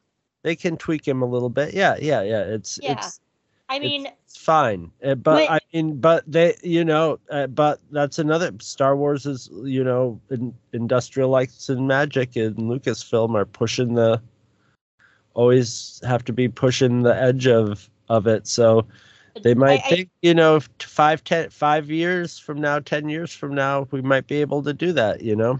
My my concern I, I guess my biggest concern is i'm afraid they took the wrong lesson from solo. Um i think it was kathleen kennedy if someone qu- correct me in the comments. Um, but somebody from Lucasfilm was just like, "Oh, the problem with this was like was the recasting," and I'm like, "No, Alden was great. like, what are you talking about? was- like, that was not the problem of the movie." I I didn't think he he didn't like he didn't like win me over like like um like Lando did as as a character Lan- Lando is As- a really good example of, of recast really working well. of a recast and and then the and and the guy who plays Doctor Mc, and Doctor McCoy in the new Star Trek movies, just like living living the part. But like I you know I think the main problem with that is they filmed it twice and like Mhm.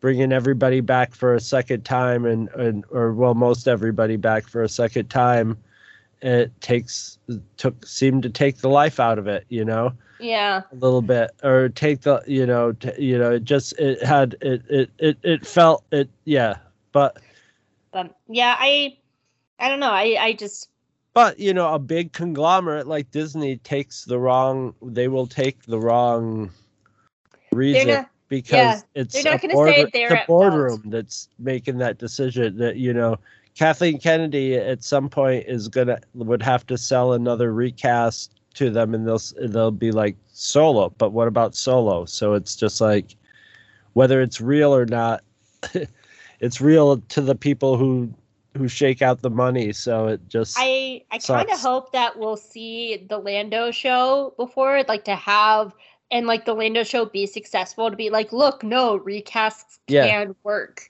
yeah Um, because that yeah I but I then they'll 'cause- go like lando's not luke skywalker though Uh, yeah, I don't know. I'm I'm very Yeah. torn about how I feel about this because on, And I, I kind of still stand by it, like what I said. Like I think in small amounts this is fine, but if there was an entire Luke Skywalker show, I want to recast. Like, and and I I, I don't know. That's just kind of where I am at the at this moment of recording. So, what else you got?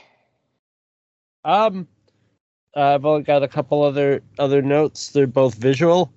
Um, I think there's a poltergeist tribute in here where Grogu turns his is looking at the TV screen and then turns around and looks right into the camera, and I'm almost expecting him to go, "They're here."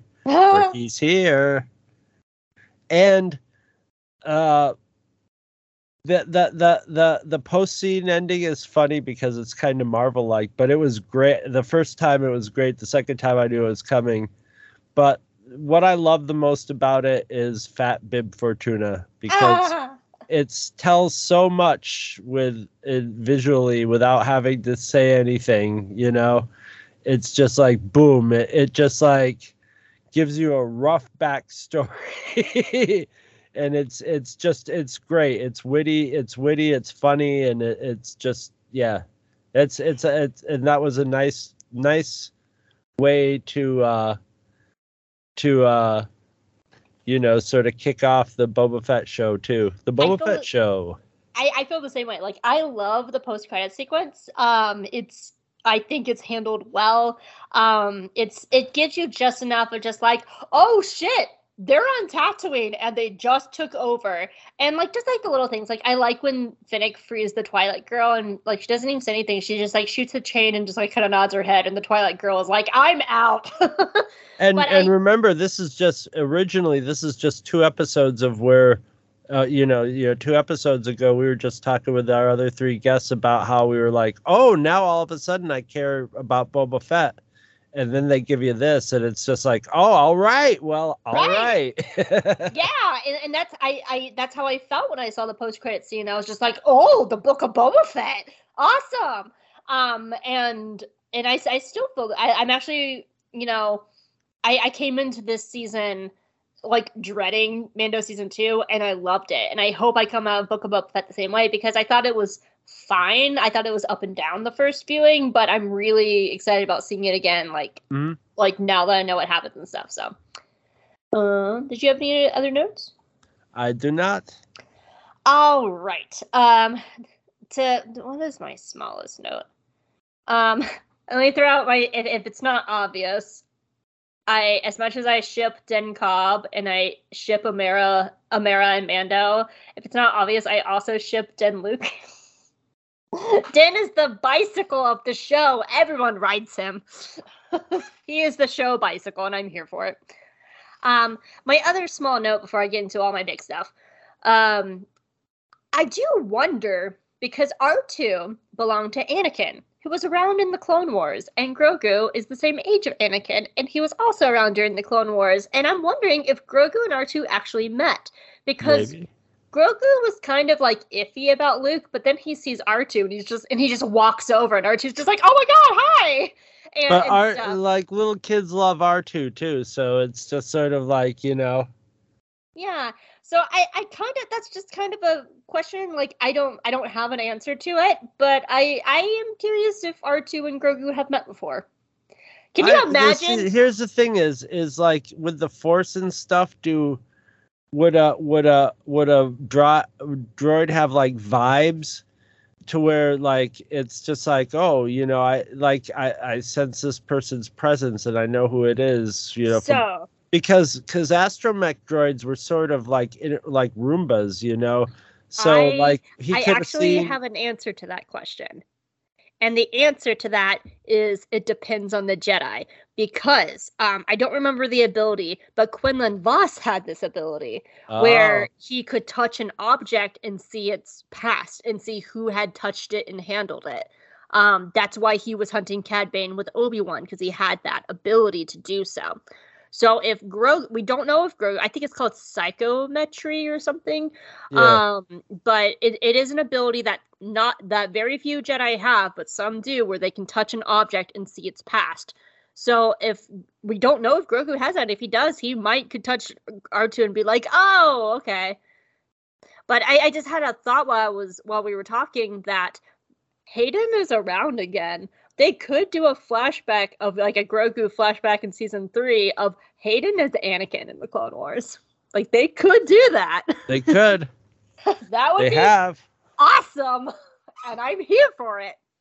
Well, Um, I mean, there seems to be there seems to be a uh, little bit of uh, they're starting to feel freer to because you notice they like they really they stay away from the music of the uh, outside of the of the prequels. Uh, you know, they're just they're just sort of staying away from it a little bit, and I wish uh, uh, maybe it's because of the fan reaction or something, but you know I anything that goes back into the prequels, Clone Wars era, live action is very welcome to me. You know.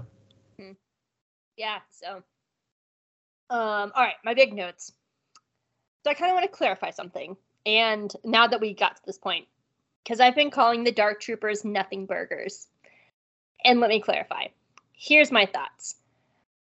In the context, especially of this episode, they are clearly powerful. One alone almost murders Den. And when they're approaching the bridge, everyone is clearly scared of them. So they are strong and powerful and to be feared, and it takes a literal Jedi with a laser sword to be- beat them. The reason I call them nothing burgers is they come as these bi- big built up scary things and then they're quickly wiped out and gone. Problem solved. Barely an inconvenience. And I just slightly wish, after all this buildup about the Dark Troopers, that like maybe Gideon sent a few away to come back later, or like if like maybe they revealed that there are more Dark Troopers being built somewhere else, something like that, just so they're like not. Oh, they don't have- be- I mean, you can just sort of assume that. Yeah, I, I think. But can we? But uh, yeah, but I, I, guess I assume they're like they're always they're just as far away as a budget. You know, whatever. you know. yeah so like th- that is my issue is how they're used they're mostly here to show that luke skywalker is cool and on Oh, one hand I i th- I, don't I have a think they problem were with there that to misdirect, just like that. I think they were there to be a nothing burger. I think they were there to focus your energy on them, so that like when Luke Skywalker came in, it's just like, oh, you know. I think I think I, being an idiot, just like fell for the trick where it was like, set, set build it, build them up as this big threat, in order to you know have everybody thinking of how they're going to get out of this, and then th- and then you throw Luke Skywalker in it, and all of a sudden everything's tipped upside down, and your Yeah. nerd brain is firing dopamine into your bloodstream. Yeah. So, and and I do want to say, if they do show up again, like in season three, I will happily eat my words and be wrong. But I just, I, I just, I'm not the biggest fan of their execution. Um, but I understand why they're here. So, uh, by the way, I just want to say, John Giancarlo Esposito is having the best time in this act. Oh yeah, He- yeah. Oh, I Gideon makes me laugh, and I and I mean that in a good way. Just like watching Den and Bo-Katan like scare stare each other down, and like Gideon just kind of slides into the shot, like you guys are about to fight, Yeah, you yeah. guys are about to die. like he is having the best time, and I'm I, I really want Gideon back in season three. Like I'm glad he's not dead because if Uh, they would have killed him, I would have had issues because he he also is kind of a I don't want to say a nothing burger of a villain because that's not true. Um, but he kind of feels to me like how you feel about Thrawn, where he's supposed to be this big bad, but he's been beaten a lot. He got he got deflated. Yeah, uh, but like it's funny because the first I thought I thought that even more the first time I watched it when he when he was gonna like shoot himself, I was like, oh, now we're seeing this character's you know weakness. But now that I think about it, no, he's just outing outing himself as one of the like you know true believers psychos where he's just like i better kill myself because they can't get a hold of my the information i have you know? Yeah, so he's you know he's he's a well he also probably thinks whatever anything is better than than pissing off palpy. Yeah. And I do want to bring up a point that um, Alex Damon of Star Wars Explained brought up. And he was he was I think this was in his video breaking down the season three trailer. Because one of the shots has the comms officer and Dr. Pershing walking. And he brought up the thought of the the idea of what if Gideon in season three is like Hannibal Lecter? So like he's behind the scenes and like pulling strings from jail, but he's like still manipulating and powerful. And I'm, I oh like sure that. I, I oh, like that I, I could totally see that I hope they go that route because that sounds awesome. I'd be here for that. Um, and so my next note I have is all about Bo-Katan and the Dark Saber. Um, what I love about Bo refusing the dark sable, the dark dark sable, about Bo refusing the dark saber is it really does reflect on everything in Star Wars Rebels. She did not get the dark saber the correct way. It was given to her by Sabine, and then Mel- Mandalore went to shit under her rule. And because she was technically a false ruler, because she didn't win it, it was given to her.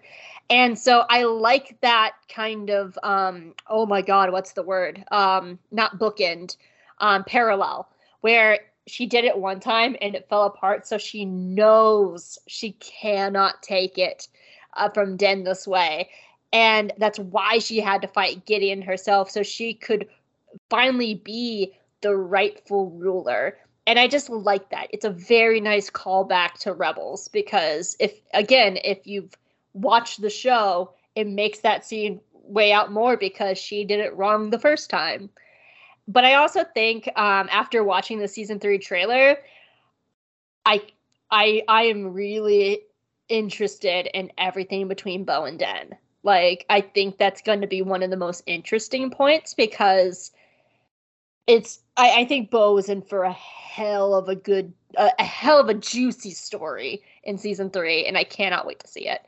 Um, because is she going to go a changed route where she's like, okay, this has happened, or is she gonna go like the Death Watch route and be like, nah, I'm gonna go full villain? And like that's what that's what has always been interesting about Bo Katan. She is a gray character through and through. She's done good things, she's done bad things. She is a gray character. And that's why she's fascinating because we literally have no idea what she's going to do or which direction she's going to go. And I love that about her and I can't wait to see it. Anything to add to that? no no i'm i'm, I'm like kind of digesting it actually You gonna stir it around in your tummy tum? Yeah, I, I don't know if I fully agree with it, but I'm I don't know what to to our I I I almost feel like the way they're setting her up, they they they they can't have her go full bad because it's all about Din's arc away from or maybe well no no I guess I take that back because she could totally go you know, Mad Queen on the whole thing, and Din could see also more of the errors of, you know, fundamental adherence to the Mandalore rules, you know. So he could still learn stuff from her. For I guess she doesn't have to be a role model for him, from for him to learn from her. I I will riot though if they take her a Daenerys route and they just make her crazy. Like I will Yeah. riot. I, I don't want that. No, but I mean, she could totally be like destroyed by her own, you know, Hubris. aspirations. Are you saying that she's gonna choke on her aspirations Yeah, like Krennic? could. It could happen. uh, Chris Andor's next week. I can't wait. Um, and then the final note, because I think it's very fitting. It's the last note, and it's the last episode of the season. I want to talk about our precious himbo and his journey.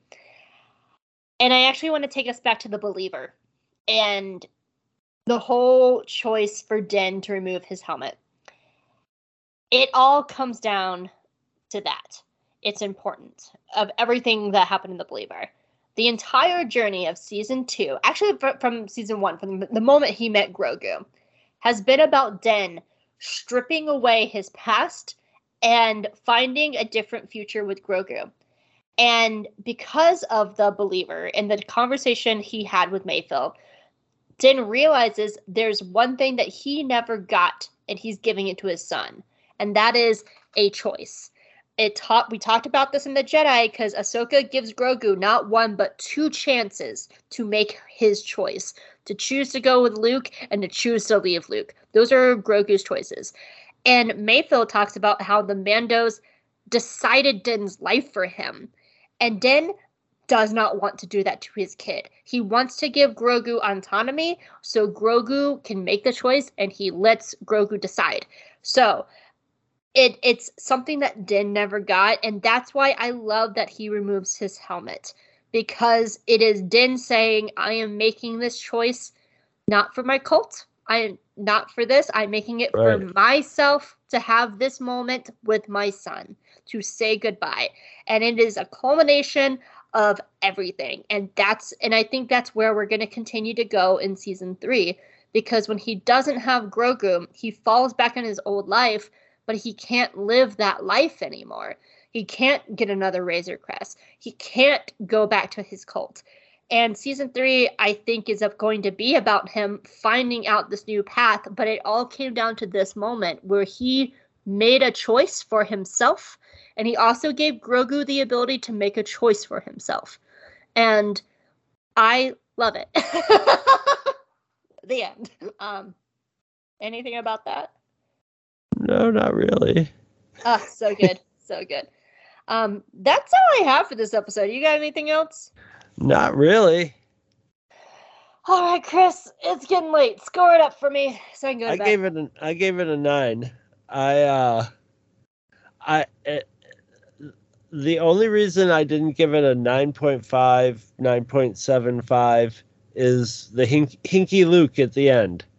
It it it it, it demerited a little. It could have it should have demerited more, but it also sort of canceled out a little of the demerit with you know just just the attempt, you know, to do it with the technology and you know just just for the the sheer balls of it. So so solid nine, a a a, a great ender, and you know just just sort of wraps up like the this season was a lot better than I thought it was, yeah. and I and I liked it before. Um, I also gave it a nine out of ten. Um, I, I was thinking about this about um, whether or not I liked it more than the season one finale, and there's because there's a lot in the season one finale I really like. It introduces Gideon, all the stuff with IG Eleven, all the stuff with Kuiil, um, all those like Den getting set on his new path with the armorer. Um, there's a lot I really do like about the season one finale, and I kind of realized I like them both about equal, but for completely different reasons. Yeah, I would say I would say um, I feel about the same way.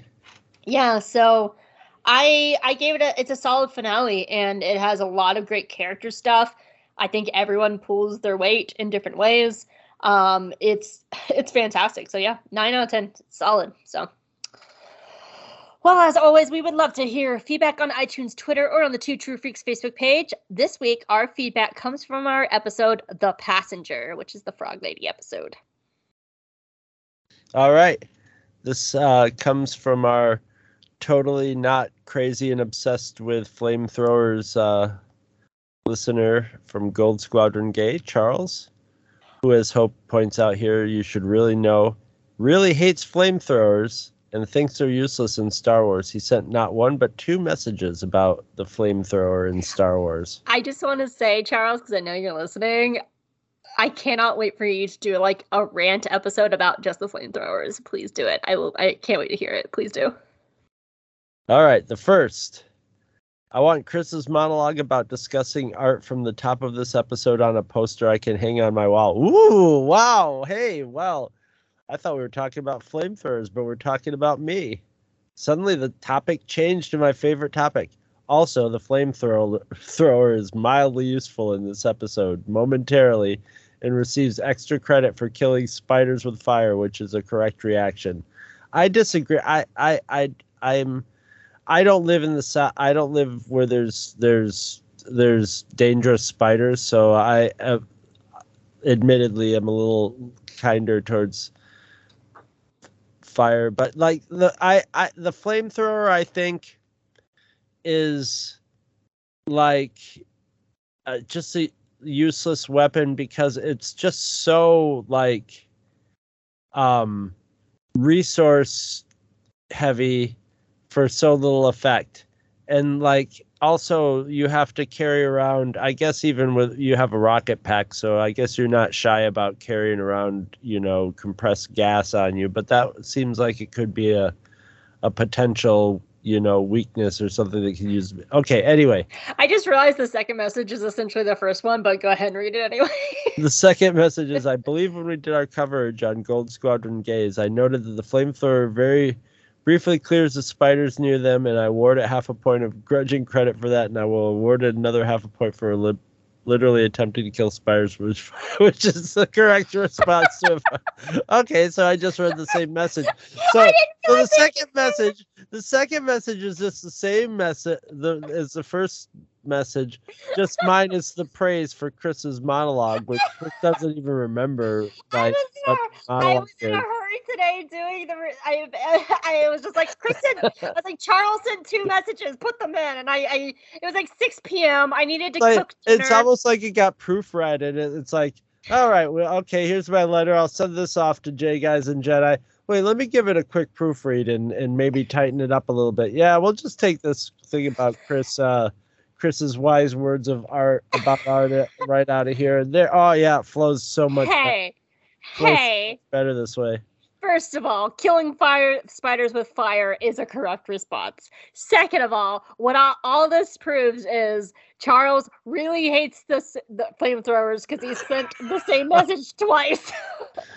I I like the fl- I mean the flamethrower. I I acknowledge it as an entertaining visual element, but as a weapon, it's purely goofy. But you know, maybe they maybe you know during Mandalorian training, they're like, I know you're thinking right now, why the flamethrower? This is stupid.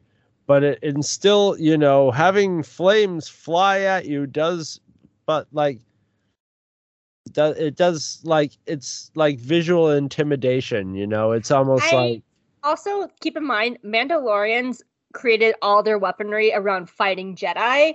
When you're facing a laser sword, a wall of fire coming out of Jedi is a pretty good weapon. yeah yeah it, it, it, it it's not as much of a weapon that gives you like you're gonna kill somebody with it. Although he did fry stormtroopers with it, but those are stormtroopers. They get killed with rocks. They get killed with almost everything in the Star Wars universe at some point. You sneeze on a stormtrooper and they die. Yeah. But but it's uh, but it, it like if you're fighting a Jedi, it'll get you some space, I guess. You know, it'll it'll Yeah. it'll get at least get somebody to back up a little bit and go like, oh okay, spider. Actually, there's a flamethrower in this episode because when Koska and Boba Yep. are fighting in the bar, they whip out their flamethrowers on each other, and it just I like think I, I, that might be the stupidest flamethrower everything because it's like it's like when people have power beams that they shoot at each other and then they hit in the middle. You know, that's what their flamethrowers were doing. Their flamethrowers were just it's like a when Dragon Ball instead Z it should have just been shooting fire straight up into the air, like catching the ceiling on fire and going off to the sides and everything. It should have been a big mess. But anyway, yeah. Thank you, Charles. I always love hearing about the flamethrowers. Please tell me more because it's my favorite. I wish we had control over how much the flamethrower showed up, because then we'd know we'd be getting a letter, an angry, uh, angry missive, dear sir, dear sirs and ma- sir and madam. Uh, Charles, please write a very angry letter to Lucasfilm about flamethrowers. I would love to read it. I've made my feelings about the flamethrower incredibly clear on many occasions, and yet it still is deployed in the Mandalorian. please see my previously five letters How, sir or madam, do you sleep at night? or a person. Anyway, Aaron. How do you sleep at night? All right, we got a letter from. Uh, oh, we're, we're that's right. We're go, okay. We're gonna be in Spiderland with all these. Aaron Henley says, uh, "Space spotter, space, blah, blah, space spiders and naughty babies." Oh, and a cool X-wing chase scene. That X-wing chase scene is really, really, really cool. It's really cool. It, it's out. Uh, you know, I, I don't know if I mentioned it there. It's, it reminds me of res, of uh, Resistance a lot. Like Oh, I can see that. Yeah. a lot of the the stuff in the the the in atmosphere chases in resistance. All right and we've got one from uh, diego lemus. Uh, my brain process the first time i watched it was uh, the frog frog lady thing made me think about the biology of her species because she is an, an r strategist oh we're getting some science. She is an r strategist produce many offspring in hopes that at least a few make it to adulthood. I was just reading a comic book where a character was a frog and discussing this. And yet in the next episode, she chooses to only fertilize one of her eggs and care for them individually like a uh, K strategist. Invest more in raising fewer offspring so that they can have more chance of surviving. Which to me show, oh, I remember reading, I've got an answer for this. I was remember reading this on Facebook which to me shows an interesting way of portraying how the different species in the galaxy have evolved concepts such as families. So this cements it uh, that the Yoda species are predators in their homeworld. Who would have who would have thought of it? Yoda, Ah, yeah. the the, uh, the the the grand monarch of Dagobah. Though I am one of those who doesn't much care for this controversy, the harassment directed towards the people that felt uncomfortable with this episode is unjustified. And just to clarify, I am with Hope Mullinex. The egg joke overstays its welcome. They just have to cut the last time. Sorry, guys, for my super long comments, but this is what Star Wars sci fi do to me. Yeah, well, we do a two hour podcast on it. First so of all, Diego, we love your Yeah. comments. I I know Yes. I answered you. I answered you in the Facebook, but I'm also going to say it here. Never apologize for your comments. We love them. Yeah, yeah, yeah. I keep writing them. Um, this is what I think about. They might they might have fertilized all those eggs, and that was just the first one that hatched. You know, or maybe some of them didn't take, and you know, so that might have just been the first baby out. We we don't really get too much information on it that that that's gonna be the only baby. What's Yeah. what's this comic book you were talking about? It's called. Uh, uh, uh, hang on, I'm gonna go get it so I can actually mention the author because I Yeah, do the thing. I'm gonna get my candy paper ready because I'm excited about candy tonight, you guys. We're gonna have something delicious that none of you can eat. It's gonna be great, but it's one of my favorite fruits, and I'm excited about this, and it's gonna be so good. Just to give you a preview, one of my favorite fruits in the world is mango. I don't get to eat mangoes very often, and I'm very excited about the candy. And Chris is gonna hear all this when he comes back. Chris is a loser. Chris. Okay, so- I was saying very nice things about you while you were gone. Years and years ago, uh, uh, I don't know if she was my girlfriend at the time or an ex-girlfriend. She's an ex-girlfriend now, so I'll refer to her as an ex-girlfriend. Gave me this trade paperback called True Swamp: the the Adventures of Lenny the Frog, and very sort of crude, simple art style, but still very good. And it's just all about the lives and like inner workings and weird goings on and the life just the foreign lifestyle of all these swamp denizens. But they all have like it's it's it's indescribable. It's it's wonderful. And there's a main character named lenny the frog. And at one point he's just like oh there's this other frog i know. And and and, and he fertilized and she's he oh she's got some egg. Would you like me to fertilize them? She's like sure and then she takes off afterwards, and he's like, Yeah, you know what? I'm bored. I'm just going to do the sort of frog thing and hang out and sort of guard the eggs for a little while till I get bored. And uh, yeah, I just, and nobody's ever heard, it's by this guy named Jon Lewis, who was in Seattle when he wrote it. But now I guess he lives in New York City. And uh, there's, and I, I, just on a whim, went on eBay to see if there were other True Swamp comics that um and and one of one of um a friend of my friend has just did a few years ago a, a underground comic price guide and I noticed this wasn't in the underground price guide. I've never heard anybody else talk about it, but I, apparently it has a little bit of a following because I got a hardcover edition of it. I thought it was going to be ones that I hadn't seen before, but it's the original one. So now I have it on hard in hardcover too. And I found out there's more. Highly, if you highly recommend True Swamp by uh, Jon Lewis. Interesting.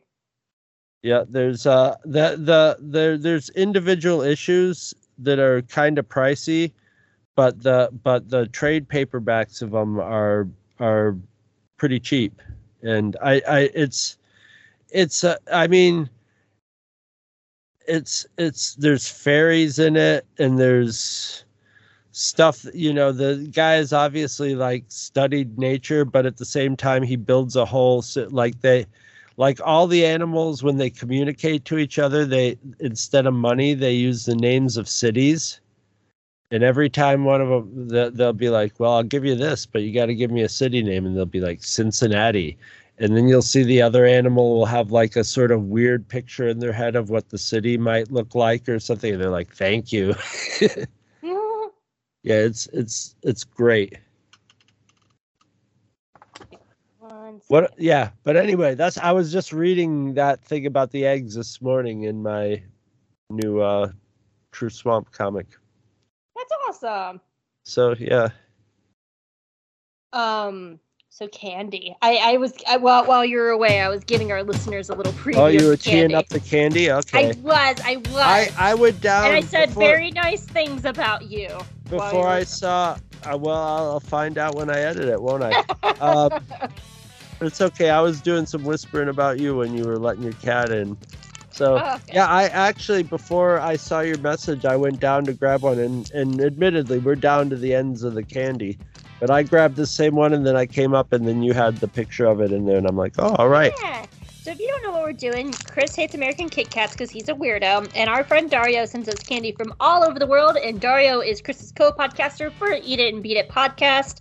And this week we are doing the Kit Kat Summer Mango made in Japan. And I was telling our listeners that mango is one of my favorite fruits, and I don't get to eat it very often, so I'm very excited about this. Well, I'm already eating it. This one's a bit of a disappointing. It tastes like perfume. It tastes like perfume and coconut. It tastes like it tastes like um suntan lotion. yeah, it does. It tastes like suntan lotion smells. Yeah, it does. I think I'm only gonna eat one. Oh, oh God! It has a horrible aftertaste. Oh my God! It's I- like I- one of those. It's like one of those pina colada energy drinks or something. It Oh doesn't my taste God. like mango at all. No, oh God! The aftertaste is horrible. I, I need to choose it. I'm so glad I still have Cheez-It left. Oh Mm. my god. Oh my god. Wash It that just candy down with a Cheez-It. The last the aftertaste just lingers. It's not going away. Oh my god, it's on my palate. It's in my nose.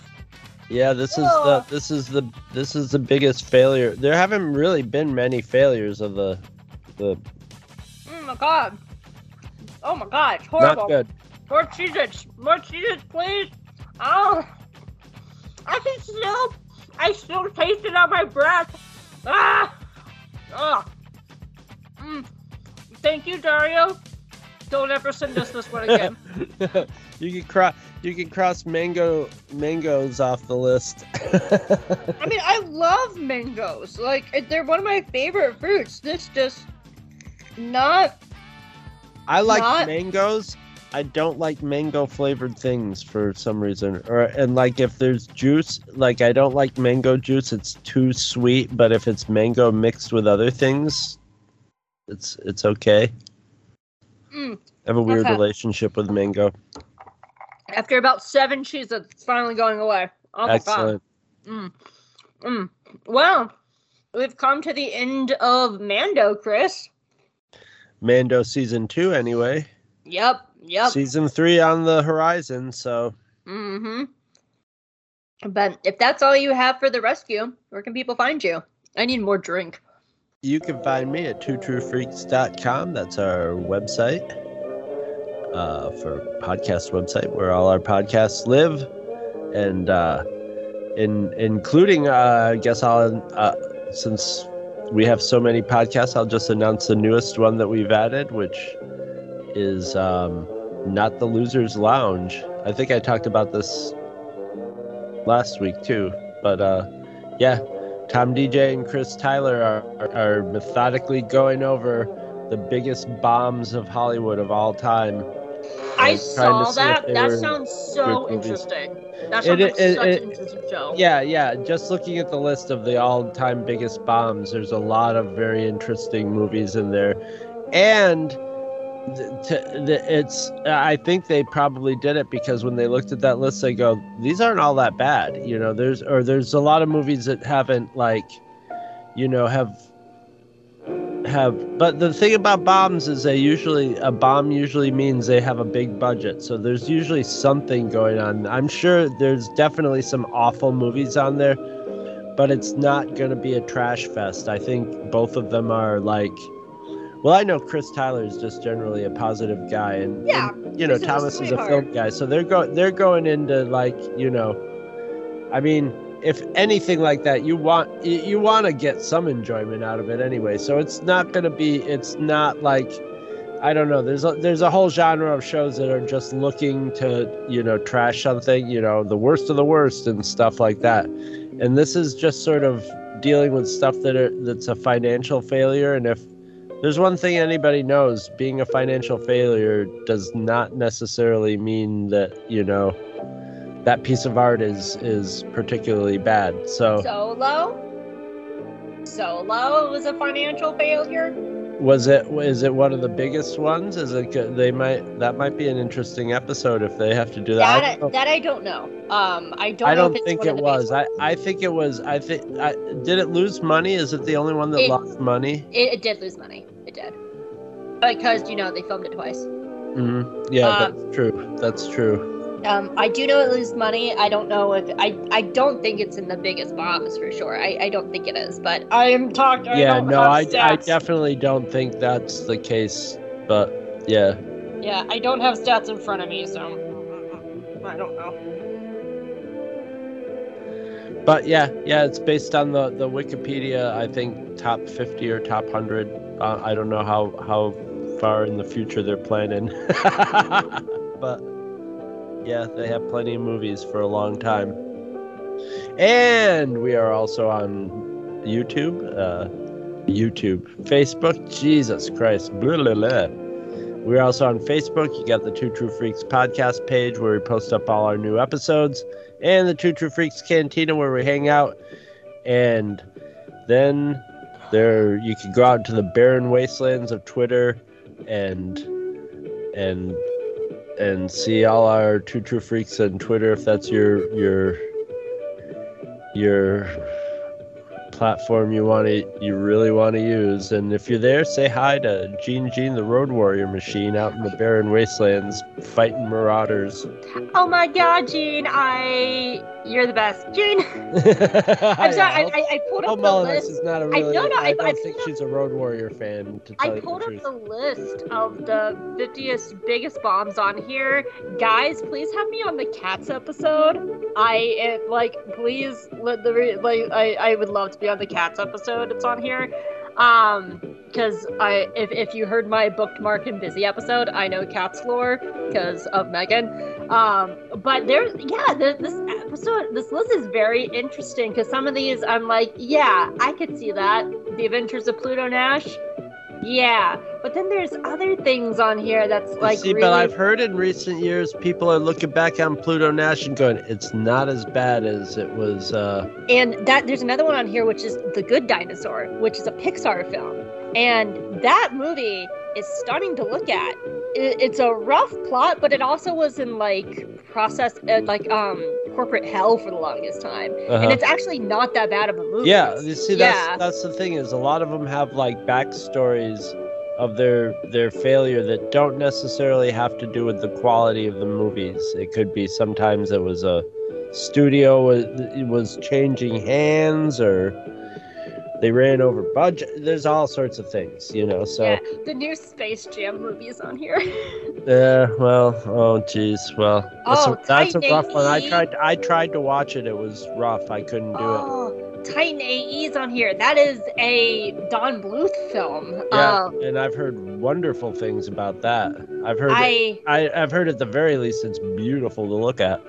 Yeah, well, it was it was um, it, it was definitely Don Bluth like trying a lot of new things, including technology. Yeah, And while it failed at the time, it was a big step into a lot of the technology we have now. Really, the new Wonder Woman movie was a bomb. yeah. Well, it was also a COVID movie. It was also a big budget movie Oh, that that's true. I didn't think COVID. about that. Um, I, I, I never saw the second one, so I'm just surprised to see it on here. That's interesting. Anyway, you were saying. I'm sorry. Anyway, that's uh, that's where you can find me.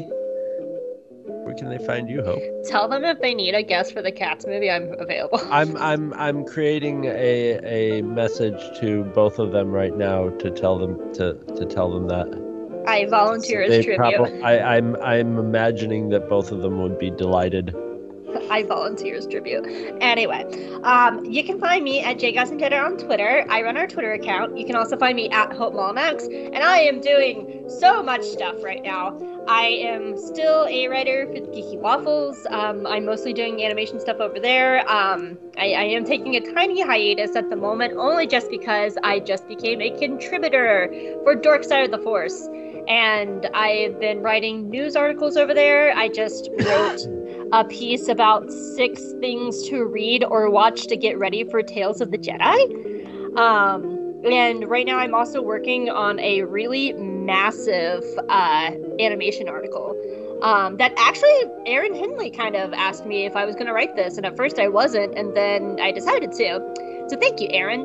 But es- essentially, what it is is that um, I it should hopefully be out by now. I hope I'm not working on it for over a month. I hope it's out by now. Um, but like I um, it, it's essentially about everything that's been happening lately in animation with Netflix and HBO Max gutting their their entire li- like gutting their animation departments and how animation ruled du- during COVID and what went on with New Deal for animation. I also talk about the history of the stigma against animation and essentially all that.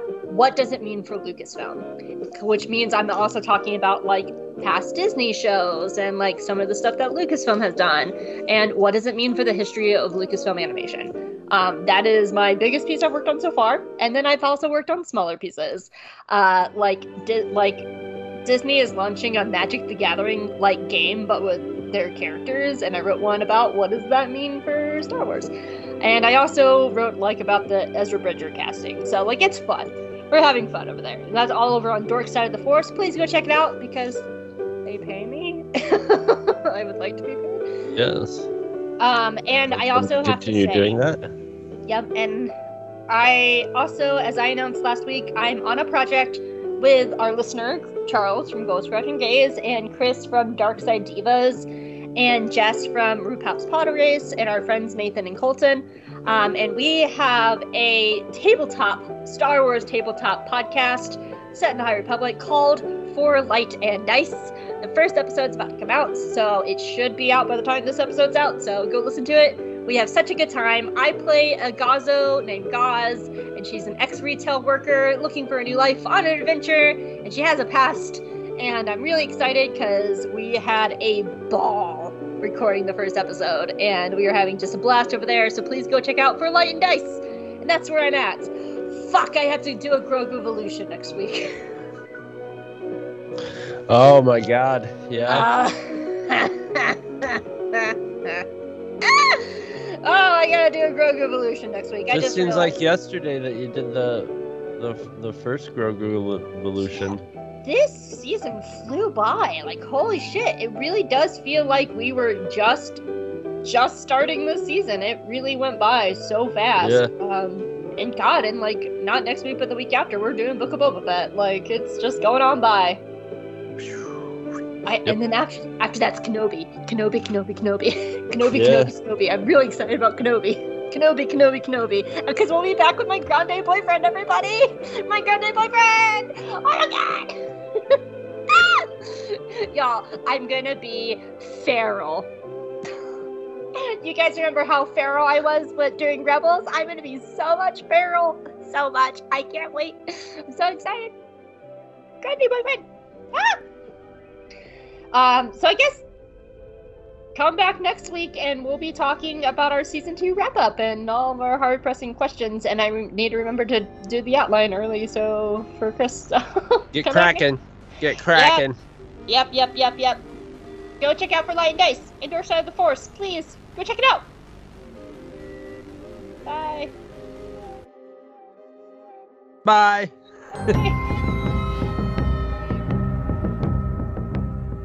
Visit our website at twotruefreaks.com. Two True Freaks is always spelled T W O T R U E F R E A K S. You can email Two True Freaks directly at twotruefreaks at gmail.com. Two True Freaks and all of its excellent affiliates are available on iTunes, and you can choose to subscribe to either the entire network if you wish, or pick whichever individual shows you want to follow. We have so many shows to choose from, there's just bound to be one that appeals to your particular fandom. Just search Two True Freaks with an exclamation mark at the end, space, and the number two. You can find Two True Freaks on Facebook. Just search for Two True Freaks. Dumbass. If you ever leave your house and you actually have friends, why don't you tell them about Two True Freaks? If you've enjoyed our show, please won't you take a moment to rate us on iTunes? That helps others find the show too. Thanks for listening. And join us every Monday for new episodes of Two True Freaks.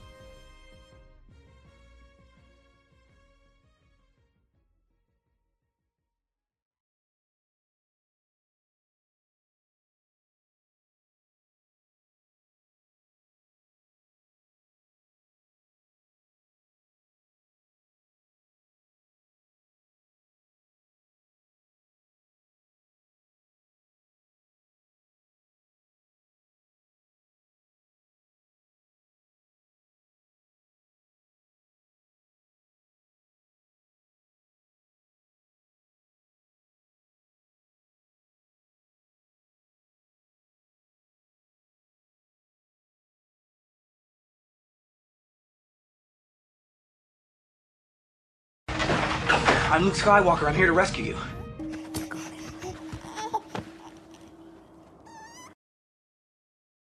I mean, your cat pooped on you, so Yeah. you understand. Yeah.